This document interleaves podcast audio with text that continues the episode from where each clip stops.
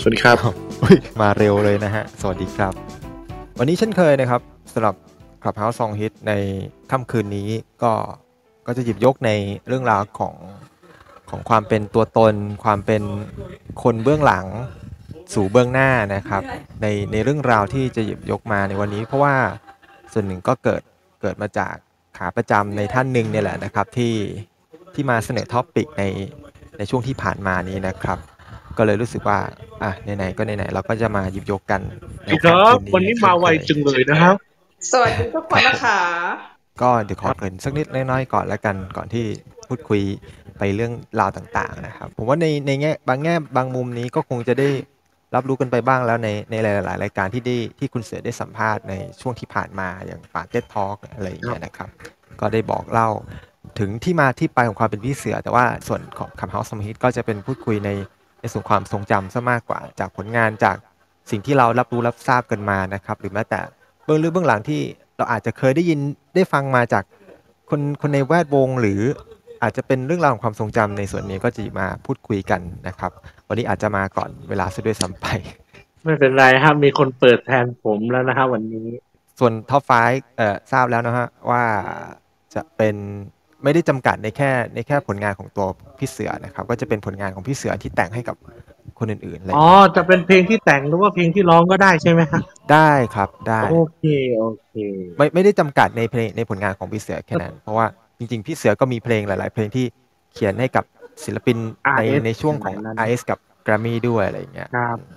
ครับผม เดี๋ยวอย่างนี้ครับมีท่านหนึ่งนะฮะสัปดาห์ที่แล้วเขาหลับตั้งแต่กีเอเทียนะฮะไม่รู้ว่าสัปดาห์นี้เขาจะหลับอีกหรือเปล่านะครับ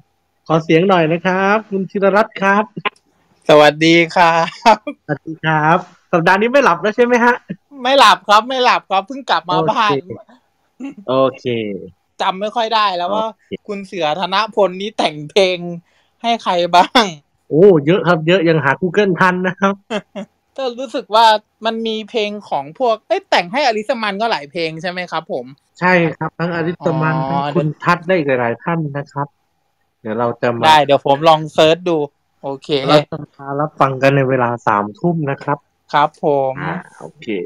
สวัสดีพี่ท็อปด้วยนะครับสวัสดีพี่ท็อปครับ สวัสดีทุกคนค ค รั รับ บผม วันนี้นอกจากทีของเสือแล้วเราจะมีอีกทีหนึ่งนะฮะเดี๋ยวคอยติดตามชมกันนะครับ อ่าสวัสดีพี่เจด้วยนะครับ เอาสวัสดีครับพี่ต่อย ไม่ได้ดูนานแล้วอันเนี้ยโคตร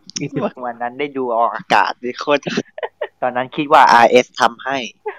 เนี่ยเทปเนี้ยโคตรมัน เป็นอะไรที่น่าประทับใจทีเดียวสำหรับเทปนี้ฮะ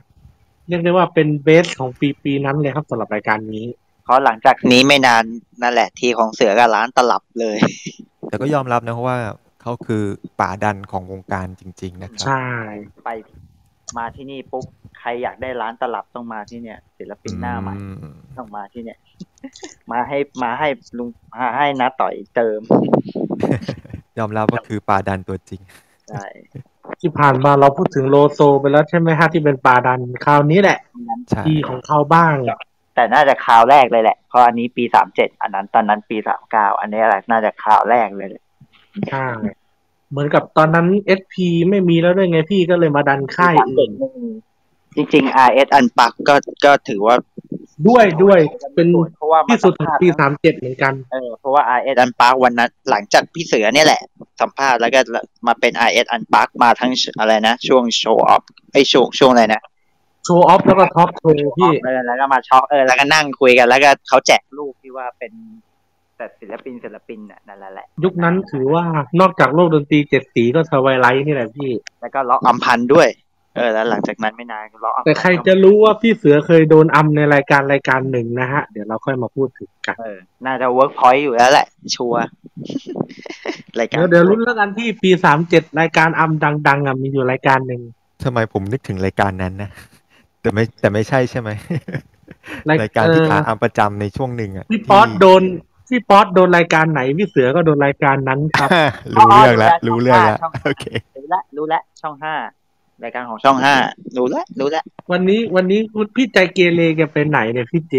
อะไรนะป่วยไม่ใช่เหรอ ไม่รู้เหมือนกันพี่ออฟอะนะ เห็นว่าไปซิ่งอะไรไปซิ่งรถแล้วเกิดอุบัติเหตุก็ไม่รู้อะ มาแล้วพี่เจมาแล้วพี่ วัสดีพี่ออฟด้วยนะครับ อ้าวมาแล้ว ว่าแล้วเมื่อกี้ทำไมจามบ่อยเหลือเกิน ขายดีหรือยัง ยังนะครับ ทุกท่านยังจุกอยู่ทางด้านขวาของด้านขวาของหน้าอกอยู่เลย เป็นไง วัน บ้า นี้ งครับ วันนี้ผมอาจจะนั่งฟังอยู่อย่างสงบเสงเงียมเจียมตัวนะครับ พูดมากไปได้ ไปไปขออนุญาตถามนิดนึงพี่ไปโดนอะไรยังไงมาฮะเนี่ย จังหวะนั้นเหม่อฮะ ผมก็ อืม ไม่ได้มองรถคันข้างหน้า มารู้ตัวอีกทีก็ได้ยินเสียงเขาบีบแต่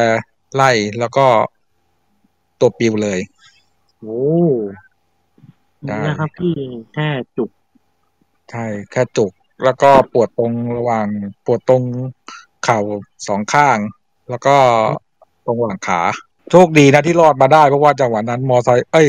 บวกกันน็อกก็ไม่ได้ใส่ นั่นดิพี่นั่นเนี่ยโชคดีมากเลยครับ โอ้โหโอ้โห รอดได้ไงก็ไม่รู้ ด้ใส่หมวกกันน็อกเลยครับเนี่ย ใช่ โอ้โหอันตรายนะครับเนี่ย นั่นดิ นั่น พี่ นั่นนั่นแหละ เพราะว่าชะล่าใจไงครับ เพราะว่า เพราะว่าไปแถวหมู่แถวหมู่บ้านคงไม่น่ามีอะไรเกือบไปแล้ว ฟังฟังไว้นะครับทุกท่านครับ อย่า อย่าชะล่าใจนะฮะ ต่อให้คุณไปแถวบ้านก็แนะนำให้ใส่หมวกกันน็อกด้วยนะฮะ จะใกล้จะไกลก็หมวกกันน็อกเอาไว้ก่อนชัวร์ครับพี่ คือจังหวะนั้นนั่งรู้ตัวอีกทีคือแบบเขาแบบล้มล้มแล้วเรียบร้อยอะ่ะ โอ้ แต่ว่าเสียหายคนละแบบนะครับ คู่กรณีนี่คือรถเก่งนี่คือเยิน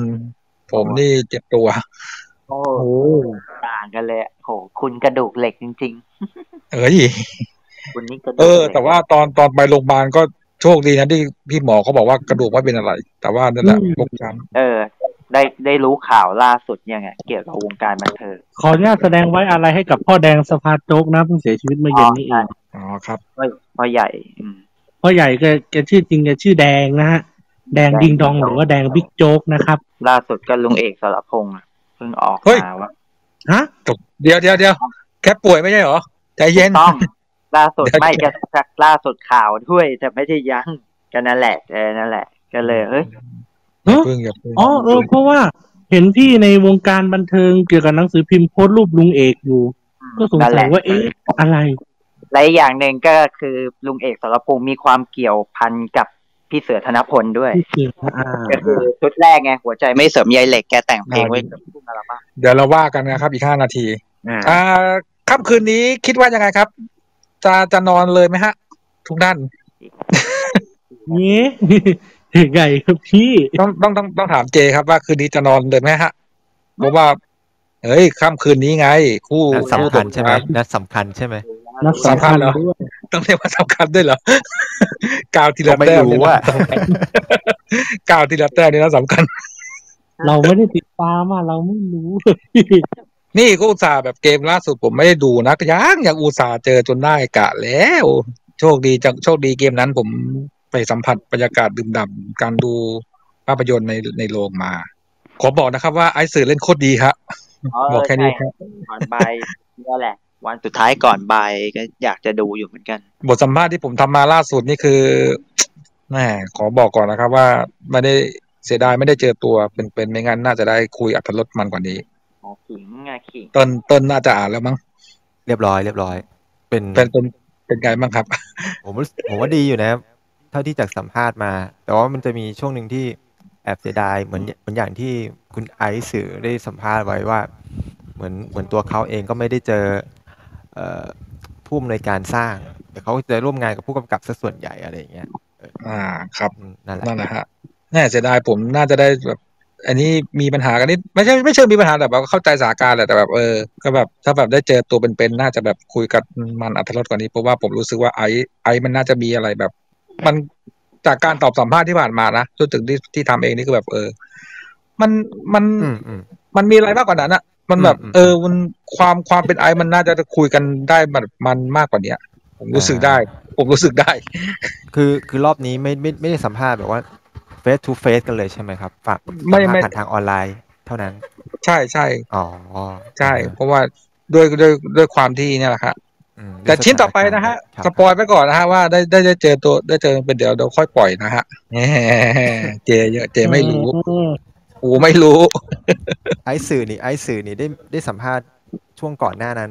หมายถึงว่านอกเหนือจาก ผลงานล่าสุดอะไรเงี้ยได้เจอกันสัมภาษณ์กันอยู่อยู่ไหมฮะ ก็น่าจะเดอะคลาวมั้งที่แบบ อ๋อ อันนั้นคือแบบเต็ม อ่าฮะอ่าฮะ ๆไม่ได้พูดถึงเรื่องหนังนะ อืมอืมอืม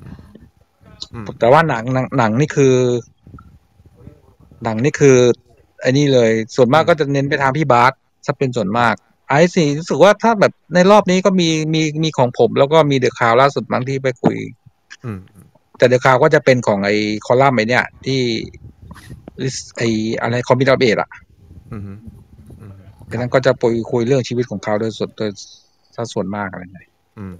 ตอนนี้พี่เบิร์ดธงชัยเรายังไม่มานะครับ คนไม่มีแฟนยังไม่มา จุจุจุอย่าพูดอย่าพูด ไอ้นี่ นี่ไม่ดีพี่ไม่ดี อ่าสวัสดีพี่หมีด้วยครับอ่า มีมาแล้วครับ มาแล้ว สวัสดีครับ พี่หมีสวัสดีครับ สวัสดีครับพี่บีครับ สวัสดีครับ วันนี้พี่เสือสักหน่อยนะครับ พี่หมีครับ ในในฐานะที่พี่บีน่าจะเป็นวัยรุ่นสุด ในในจากจากการผลงานของพี่เสือ อาจจะแบบรบกวนพี่หมีช่วยแชร์ความทรงจำเกี่ยวกับพี่เสือให้ด้วยนะครับผม อืม อ่าสามทุ่มแล้วครับ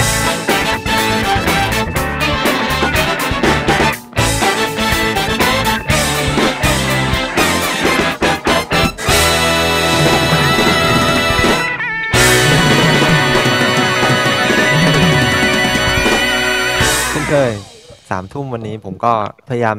นึกถึงช่วงท็อปิกที่ผ่านมาอยู่เหมือนกันว่าโอ้โหเราก็คุยกันมานานอยู่เหมือนกันนะครับ กว่าปีหนึ่งแล้ว แล้ววันนี้ก็ถือว่าเป็นอีกอีกเทปหนึ่งหรือว่าเป็นอีกตอนหนึ่งที่เราเองก็ได้มีโอกาสมาหยิบยกพูดคุยกันอีกครั้งนะครับ เพราะว่าส่วนหนึ่งก็คือเราก็เคยพูดคุยในท็อปิกเกี่ยวกับเรื่องราวของ RS กันไปแล้วล่ะนะโดยเฉพาะ บุคคลที่ถือว่าเป็นส่วนสำคัญอีกคนหนึ่งของของ RS เรียกว่าเป็นเป็นส่วนสำคัญในในแง่ของการทำอาร์ตเวิร์กการวางอาร์ตดิเรชันให้กับศิลปินต่างๆ ในช่วงแรก ๆ ของ RS Promotion จนมาสู่จากเบื้องหลังไปอยู่เบื้องหน้าในในวงการดนตรีนะครับ ด้วยการเป็นคนเขียนเพลงแล้วก็โปรดิวเซอร์ให้กับศิลปินหน้าใหม่ ๆ ที่กำลังจะเกิดขึ้นในในค่ายเพลงค่ายนั้นนะครับ จนกระทั่งโอกาสจังหวะหนึ่งเนี่ยแหละที่ เป็นจุดพลิกผันทำให้ชีวิตจากคนที่เคยอยู่เบื้องหลังเบื้องหน้าในวงการดนตรีแล้วมันมาเป็นศิลปินเนี่ยก็ถือว่าโอ้โห คนนี้ครบเครื่องมากทีเดียวนะครับ ทั้งในแง่ของเบื้องหน้าและเบื้องหลังนะครับ สิ่งที่เราจะพูดคุยในค่ำคืนนี้ก็จะเป็นเรื่องราวของพี่เสือธนพลอินทริตนั่นเอง เรื่องราวถึงตัวผลงานแล้วก็ตัวตัวเรื่องราวของความทรงจำจากสิ่งที่เราได้ ได้ได้ยินได้ฟังหรือแม้แต่สิ่งที่อาจจะยังเลื่อนหายไปจากความทรงจำอะไรอย่างเงี้ยนะครับ เห็นเห็นเห็นเห็นมีเกรินๆไว้ก่อนหน้านั้นแล้วล่ะครับ ก็ติดตามกันได้เช่นเคยแล้วกันนะครับสำหรับ ก่อนอื่น ใวั นะครับ ผมก่อนอื่นขอสวัสดีพี่เบิร์ดด้วยนะครับ ออกมาแล้ว จ้าสวัสดีนะจ๊ะน้องๆทานชี่แล้วก็มาฟังสิ่งดีๆในขับเฮาส์สองฮิตนะจ๊ะก็มีเรื่องสำคัญ สองเรื่อง คน นะ ไม่ จ๊ะ มี เดี๋ยว แฟ ให้ นนะฮะคนไม่มีแฟนนะฮะ เดี๋ยวให้เอ่ อ่ะ อน้องนัทพูดต่อก็แล้วกันนะจ๊ะโอเคครับขอบคุณพี่เบิร์ดนะฮะก็ ขอบคุณ โอ้ มีสองเรื่อง สองเรื่องที่ต้องแจ้งก่อนนิดนึงนะฮะ ก็คือเรื่องแรกก็คือพี่ออฟนะฮะแกน่าจะบอกแล้วล่ะว่ายังมีอาการนิดๆหน่อยๆ จากอุบัติเหตุอยู่ ฉะนั้นคืนนี้แกอาจจะไม่ได้เออพูดอะไรเยอะนะฮะ เดี๋ยวแบบแกพูดอะไรไปแล้วแบบแกจะร้องอุ้ยที่ไม่ได้แปลว่าผู้สูงอายุนะครับ ระหว่างนี้แล้วก็อีกเรื่องหนึ่งก็คือ ถ้าเกิดเราต้องแจ้งก่อนนะครับ ตามธรรมเนียมของเวลาเราพูดถึงเพลงค่ายเนี้ยครับ ว่าผู้จัด สปีกเกอร์แล้วก็แขกรับเชิญทุกท่านไม่ได้รับอามิสินจ้างหรือผลประโยชน์เป็นตัวเงินใดๆทั้งสิ้น ฉะนั้นหากมีการร้องเพลงของค่ายนี้ขึ้นมานะครับ เราไม่ได้ร้องเพื่อการพาณิชย์นะฮะ เราร้องเพื่อประโยชน์ทางการศึกษา แล้วก็เหมือนเชิงดิสคัสให้ความรู้อะไรประมาณนี้เป็นหลักก็แจ้งเอาไว้ก่อนนะครับ เดี๋ยวโนติสจะวิ่งไปหาที่ออฟฟิศของคุณเติ้ลนะฮะก็แจ้งเอาไว้ทุกท่านจะได้สบายใจนะครับ ขอบคุณครับคุณนัท ตัวเอาไว้ด้วย ผมผมผมเองก็แอบแบบว่าเหงื่อแตกอยู่เหมือนกันว่าพอได้ยินเรื่องเรื่องราวเหล่านี้ ผมก็จะแบบตายแล้วทำไงดี ครับผมเอาล่ะเดี๋ยววันนี้พูดคุยกันถึงเรื่องราวของพี่เสือธนพลกันก็แล้วกันนะ ไหนๆก็จะมาเริ่มต้นกับความเป็นตัวตนในแบบของพี่เสือธนพลแล้ว ก่อนที่จะมาเป็นพี่เสือเนี่ยเข้าเข้าสู่ในสังกัดค่ายเพลงในย่านโอลิมปิกนะครับย่านโรงหนังโอลิมปิกเนี่ย โคลิเซียมครับโคลิเซียม โคลิเซียม sorry sorry โคลิเซียมนะ พอรู้ไหมว่าพี่เสือมา RS ได้ไง อ๋อ ถ้าถ้าจะค้าวความก็ต้องตั้งแต่สมัยก็เป็นนักเรียนก็อย่างตอนแกอยู่โคราชเนี่ยแหละก็ ก็เล่นดนตรีอยู่ในในวิทยาวิทยาลัยอะแหละ ก็คือเป็นก็เป็นวงเด่นในในนั้นแหละ เอ้ยแต่แต่ถ้าย้อนไปจริงๆ แกก็เล่นดนตรีมาตั้งแต่สมัยเด็กแหละตั้งแต่สมัยเรียนมัธยมที่กาลสินธุ์แล้วก็วันหนึ่งก็ไปอยู่ที่เทคโนโคราชแหละก็ที่ที่เดียวกับที่พี่ปรักยาอยู่แหละครับ เป็นรุ่นพี่ กับพอติกชิโร่อย่างเงี้ย แต่เขาเรียนรุ่นน้องปีหนึ่ง แล้วก็เล่นดนตรีแล้วก็นั่นแหละ เป็นวงสมัยเรียนหนังสือ แล้วก็เคยได้เรียนเคยได้เล่นดนตรีเป็นวงเปิดให้คนดัดเกวียนด้วย อืม นี่นี่ที่จากป่าเต็ดทอแกเล่าให้ฟังนะนั่นแหละประมาณ เดี๋ยวอย่างนี้ฮะ ขออนุญาตนิดนึงผมมีที่มานะครับ ว่าเอ๊ะทำไมถึงชื่อเสือนะฮะ เราจะมาเริ่มกันจากชื่อกันก่อนเลยนะครับ ว่าชื่อธนพลอินทรฤทธิ์นี่เป็นชื่อจริงนามสกุลจริงหรือเปล่า ชื่อจริงนามสกุลจริงฮะ ครับผมธนพลนี่แปลว่าอะไรครับ ธนพลแปลว่าเอ่อ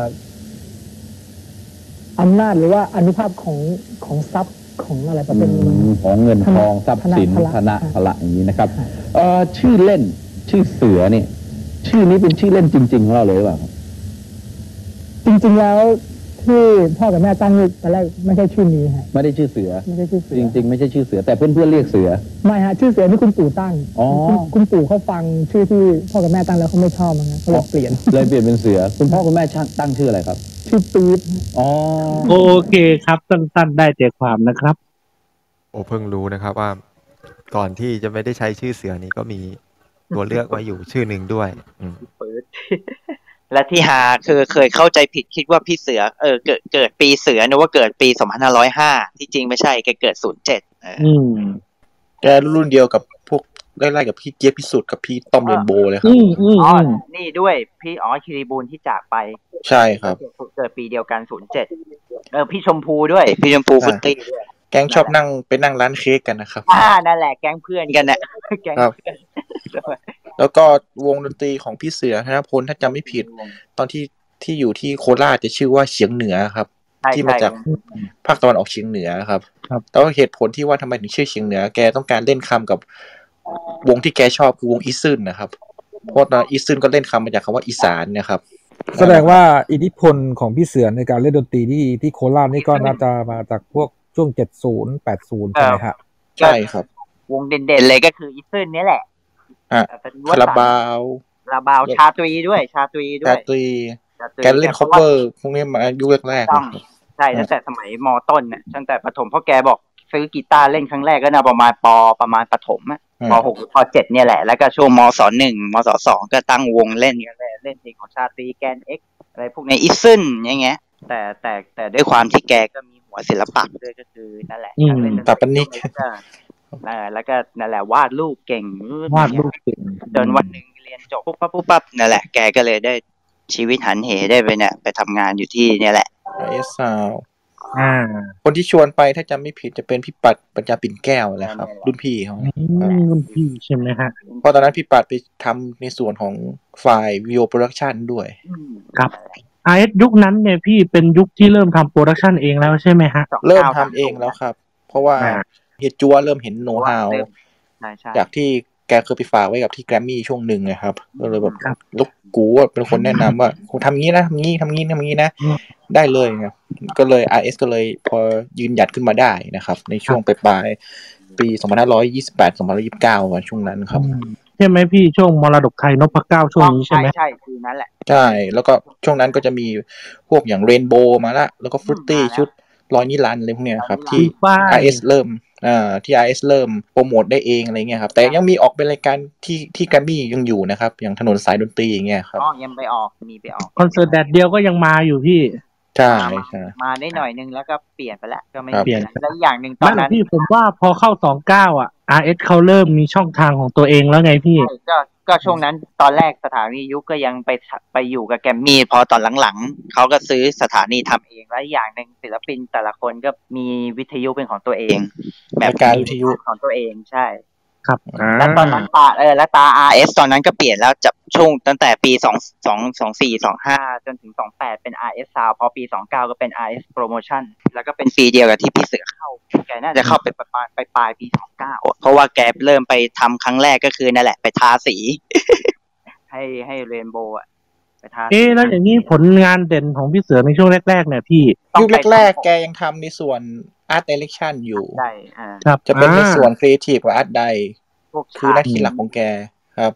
แล้วออกแบบออกแบบปกเทปพวกเนี้ยครับ เช่น ถ้า ฟุ เป็น ต ปก ตี้ เทปเนี่ยพี่อัลบั้มไหนที่ว่าเป็นชิ้นแรกของแกที่แกออกแบบอะ ชิ้นแรกปุยฝ้ายมั้ง ปุยฝ้าย ปุยฝ้าย อ่า ที่เห็นปุยฝ้ายเนี่ยเป็นชุดที่สองหรือสามเนี่ยที่ว่าเอากำลังเอาอะไรมาทำสักอย่างเนี่ยแหละ แล้วก็ปกที่สองก็คือฟุตเอ้ยไอ้นี่อะไรวะคิริบูนมั้งเอ้ยไม่ใช่พี่ออสอ่ะมีชุดเดี่ยวของแก ชุดชุดเดี่ยวชุดแรก เอหรือเปล่า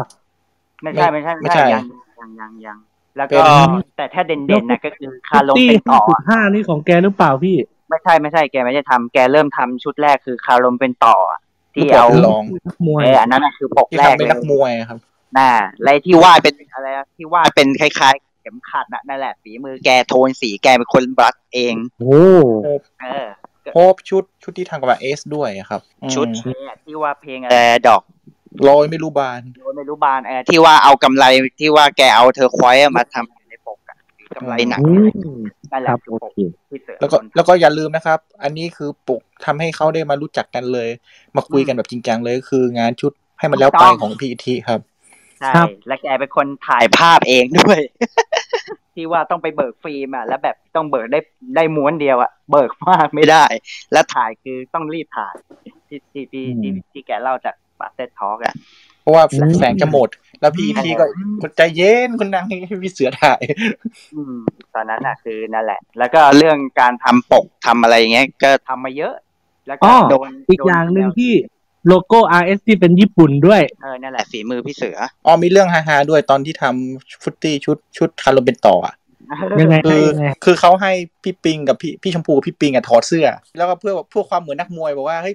ชมพูกับปิงใส่บ็อกเซอร์นะ ตัวเดียวนะ พอถึงเวลาพอพอลูกไปใช้ปุ๊บ แค่ครึ่งท่อนบน พี่ปิงก็ แล้ว โวยใส่พี่เสือว่าเสือ แล้วมึง หลอก ให้กูถอดทำไม มึงหลอกกูหำพวกกูใช่ไหม แล้วมันจะถอดทำไมอ่ะโอเค เออ เข้าใจ โอ้ยเจ็บแผล ใจเย็นคุณใจเย็นคุณเดี๋ยวจุก พี่อย่าไปทำร้ายพี่เขาสิพี่ นั่นแหละ แต่ว่าพอทำเป็นฝ่ายศิลป์ได้สักพักหนึ่ง ด้วยความที่ชอบไปคุกคีไปนั่งในสตูดิโอ แล้วก็ไปดูพี่ๆดูเพื่อนๆ พี่ๆเขาทำงานในสตูดิโอ จุด turning point เกิดขึ้นครับ เมื่อเขาไปพบกับคุณอิทธิพลังกูลฮะ ห้องแจ ครั ม บ ห้องแจม ก็นั่นแหละแกก็อย่างที่นายห้างบอกแหละนอกจากทำงานอยู่ในบริษัท แล้วก็แกก็รู้จักพวกคนทำงานเพลงพวกลุงกุดพวกเรนโบว์พวกอะไรพวกเนี้ย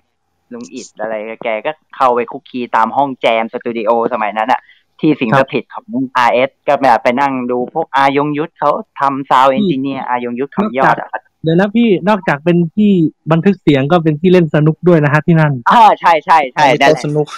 พี่เสือนี่ก็สิงสนุกเหมือนกัน อันนี้เออนั่นแหละ แล้วก็นั่นแหละไปอยู่บนห้องอัดอะไรอย่างเงี้ยแล้วแกก็อยู่ในขบวนการการทำเพลงของ r s แม่งทุกอย่างอ่ะ รวมถึงให้มันแล้ว อืม แล้วไปด้วย นั่นแหละแล้วแกก็ไปนั่งแล้วจนแบบไปได้ยินไอ้เดโมก่อนที่จะเป็นเก็บตะวันเนี่ยแหละ ใครไปทำแล้วก็ทำต่อไม่ได้จนอยู่ๆแบบนะสถานการณ์สร้างเวลาบุรุษที่เสืออาร์ตใดเสนอมาเลย พี่ครับผมขอทำครับนั่นแหละ เขาก็งงเอ๊ะอะไรเหรออะไรอย่างเงี้ย ก็งงกันไง ใช้เวลา ทำได้เหรอเสืออะไรอย่างนี้ใช่ไหม ก็งงได้นะเอาไปทำแต่มีเวลาตอนนั้นจะปิดอัลบั้มเออมันใกล้จะปิดอัลบั้มภายในกี่ไม่รู้กี่สัปดาห์ สองวัน หรืกี่เออน่ะสองเดทไลน์เออเขาบอกจะมีเดทไลน์อะนั่นแหละแกก็กลับไปนั่งคิดนอนคิดปุ๊บปุ๊บนั่นแหละ อยู่ๆกลายเป็นเก็บตะวันแล้วก็ทันเดทไลน์ส่ง ลุงอิดยิ้ม อืมยิ้มนะ แต่แกแบบไม่ได้แบบเลิศเลออะไรอย่างเงี้ย ก็เพราะมันเป็นเพลงปรัญญาไม่ได้เพลงขาย แต่ก็ถือว่าปิดอัลบั้มได้อะเอาเพลงเนี้ยไปปิดอัลบั้มแล้วก็บันทึกเสียงจบต่อมาก็เนี่ยแหละ กลายเป็นประวัติศาสตร์แต่เอาจริง ๆ เพลงเนี้ยแรก ๆ ก็คือยังไม่ได้โปรโมทนะ เอาพวกให้มันแล้วพวกยังจำไว้อะดังกันไปก่อนแล้วอยู่ๆเพลงนี้ก็มาปล่อยช่วงเพลงที่สามหรือสี่เนี่ยแหละกลายเป็นปรากฏการณ์ธรรมชาติ เพราะเพราะว่าเพลงนี้มาถูกช่วงเวลาพอดีช่วงที่ อืม อ่านักเรียนนักศึกษาเขาสอบ entrance กัน อ่ามั มันมีคนที่สมหวังแล้วคนที่ผิดหวัง แล้วดีเจทางทางในคลื่นของ RS เนี่ยเขารายการของ RS เนี่ยเอาเพลงเนี่ยไปเปิด บอกเป็นเพลงให้กำลังใจนะครับ ใครที่สมหวังหรือผิดหวัง อย่าไปท้อใจนะครับ วันพรุ่งนี้ยังมีเริ่มใหม่สำหรับทุกคนนะครับ แล้วก็มาฟังเพลงนี้กันดีกว่าครับ เก็บตะวันจากคุณอิทธิพลังกูล แล้วก็ มันเหมือนเสริมมันฮึดขึ้นมาครับ มันมาถูกที่ถูกเวลาถูกช่วงด้วย ผมว่าถ้ามาก่อนหน้านั้น หรือหลังจากนั้นเนี่ยบางทีกระแสอาจจะไม่มาขนาดนี้อะครับ อ๋อเดี๋ยวขออนุญาตนิดนึงครับ เพลงนี้เป็นเพลงโปรดของนักการเมืองท่านหนึ่งด้วยนะ เราก็รู้ๆกันอยู่ พ่อใหญ่ เราก็รู้ เพราะ กัน เพ อ ล ยู่ งติดตัวนะครับ จนบางคนคิดว่าเพลงนี้มันคือเป็นเพลงประจำพัก อืมความหวัง จริงๆใหมั ม่ นเป็นเหมือนธรรมเนียมนักการเมืองยุคหนึ่งด้วยภาพจำของผมเกี่ยวกับเพลงเนี่ยคือสเก็ตข่าว แล้วจะมีคลิปของนักการเมืองร้องคาราโอเกะเพลงนี้ ใช่แล้ว ไม่ใช่แค่ไอ้นี่สเก็ตข่าวรายการสารขันของไอทีวีด้วย ด้วย ขั้นเอาถึงขั้นเอาเพลงนี้ไปประกอบ เก็บตกด้วยพี่ เก็บตก เออ เก็บตก แต่เก็บตกอะเคยเอาไปประกอบ เอาเพลงแบบต้นฉบับ เออ แต่ที่จริงอะอย่างตอนแรกเขาก็โปรโมทพวกยังจำไว้อะไรเป็นที่โกหักดังไปอยู่ๆ เพลงนี้ตูมมาแบบหน้าบีไง ไม่คิดว่าจะได้ไง กลาย เอ๊ะ เป็น แล้วอย่างนี้เดี๋ยวพี่มิวสิกวิดีโอเก็บตะวันนี้ฝีมือพี่เสือหรือเปล่าหรือว่ายัง ฝีมือพี่ปรับครับ พี่ปัดใช่ไหม ที่ ฮะ ได้รางวัลที่ได้รางวัลโทรทัศน์ทองคำไงมิวสิกวิดีโอยอดเยี่ยมปีสามหนึ่ง คือพี่เป็นยาปินแก้ว ไปเอาลุงอิดยืนอยู่กลางแดดโดยที่ไม่เคยบ่นอะ อีกอย่างนะฮะ เวลาทัวร์คอนเสิร์ตชุดนี้นะครับ พี่เสือเป็นคนวาดรูปโลโก้ RS กับคำว่าให้มาแล้วบนไม้กางเขนบนเวทีด้วยนะครับ อ่าทั้งปกทั้งปกเทปทั้งนั่นแหละหลังเวทีอะฝีมือ ITTI อะ ป้ายคัดเอาท์ national tour ด้วยครับ เอ๊ะอย่างนี้ แหละ โลโก้ ITTI นี่เป็นฝีมือพี่เสือหรือเปล่า ใช่ครับ อืม พี่เสือ ครับนั่นแหละแกเป็นคนตวัด เพราะได้ยินว่า เวร การ กรรม จะ เลยไป ขึ้น ตกไว้ที่ที่ต้องเซ็นอย่างนั้น เพราะว่าเหมือนกราฟิกในจอมิวสิกวิดีโออะครับ มีลายมือพี่เสือเกือบจะทุกเพลงเลยมั้งฮะยุคนั้นอะ สมัยก่อนมันก็อย่างรู้นะ มันยังไม่มีพวกพิมพ์เพิ่มอะไรไง อักษรก็ต้องเป็นเขียนเอง ต้องเป็นคนตัดฉลุอะแล้วก็เวลาเรียนเขียนแบบอะก็จะมีแบบ อ่าหัวอันนี้กี่องศาอะไรนะ วงกลมอย่างนี้ต้องเท่าไหร่อะไรยังไงเนี่ยเอออย่างฝีมือปก พวกเป็นรูปอะไรลายลักษณ์ต่าง ๆ แกก็เอาการเรียนเขียนแบบเนี่ยแหละมามาประยุกต์ทำเป็นตัวอักษร อย่างปกฟุตตี้ชุดนี้ก็เหมือนไม่มี อืม ว่าดเป็นรูปเป็นไอเนี่ย เหมือนเลขาคณิตเนี่ยนั่นแหละแกก็เอาวิชาจากการแรงเงาการวาดตรงเลขาคณิตเนี่ยแหละมาทำเป็นตัวอักษร อืม ในปกเทปเนี่ยนั่นแหละ ก็ถือว่าผลงานของคุณเสือในในฐานะอาร์ตไดก็ถือว่าอูสร้างงานน่าสนใจทีเดียวเลยนะฮะ แต่กว่าจะผ่านอย่างนี้ได้ แกก็ โอ้ย โดนบททดสอบมาเยอะ เจ๋ง ทำ เจ๋ง เอาง่ายทำมาเป็นสิบก็ที่เฮียฮอบอก เอ้ย ปกอย่างนี้มันไม่ใช่แนวอย่างนี้นะ เราต้องทำปกขายนะคุณไปทำมาใหม่นั่นแหละ แกก็โดนปัดไม่รู้กี่รอบแต่แกก็ฝ่าฟันมาได้ แต่ก็อย่างว่านะคือ คือในตำแหน่งอาร์ตไดยิ่งถ้าเป็น in-house ของของค่ายเพลงเอง ก็ถือว่าแกก็ได้ประสบการณ์ โอ้ยเยอะ จาก เลย จากการเคาะของเฮียจัวมาไม่ใช่น้อยเหมือนกันนะฮะ หรือแม้แต่ในในส่วนของการเขียนเพลงด้วยเช่นเดียวกันก็เป็นอีกงานหนึ่งที่พี่เสือก็รับไว้อีก ในในเวลาต่อมาแบบนี้นะครับ จริง ๆ ก็มีช่วงหนึ่งที่พี่เสือก็แอบแอบไปโผล่ๆในในเพลงประกอบละครอยู่เหมือนกันใช่ไหม อ๋อ ล่ะเออเอ ช่วง อ นี้น่าจะเรื่องแรกรู้สึกแก้วตาดวงใจก่อนหรือคดีแดงใครพอจะรู้ปะ สับสน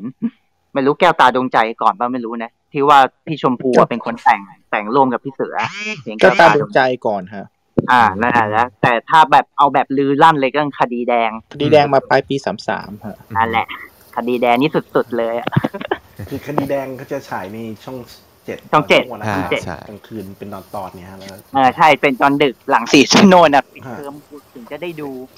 ก็เลยได้รู้จักเพลงเนี้ยแหละ แก้วตาดวใจจะขายฉายช่วงกลางวันแบบมาช่วงเย็นๆหน่อยอะครับ ใช่ใช่แก้วตาดวงใจรู้สึกจะพี่เอเทเลซ่ากับอาตูนพพลเล่น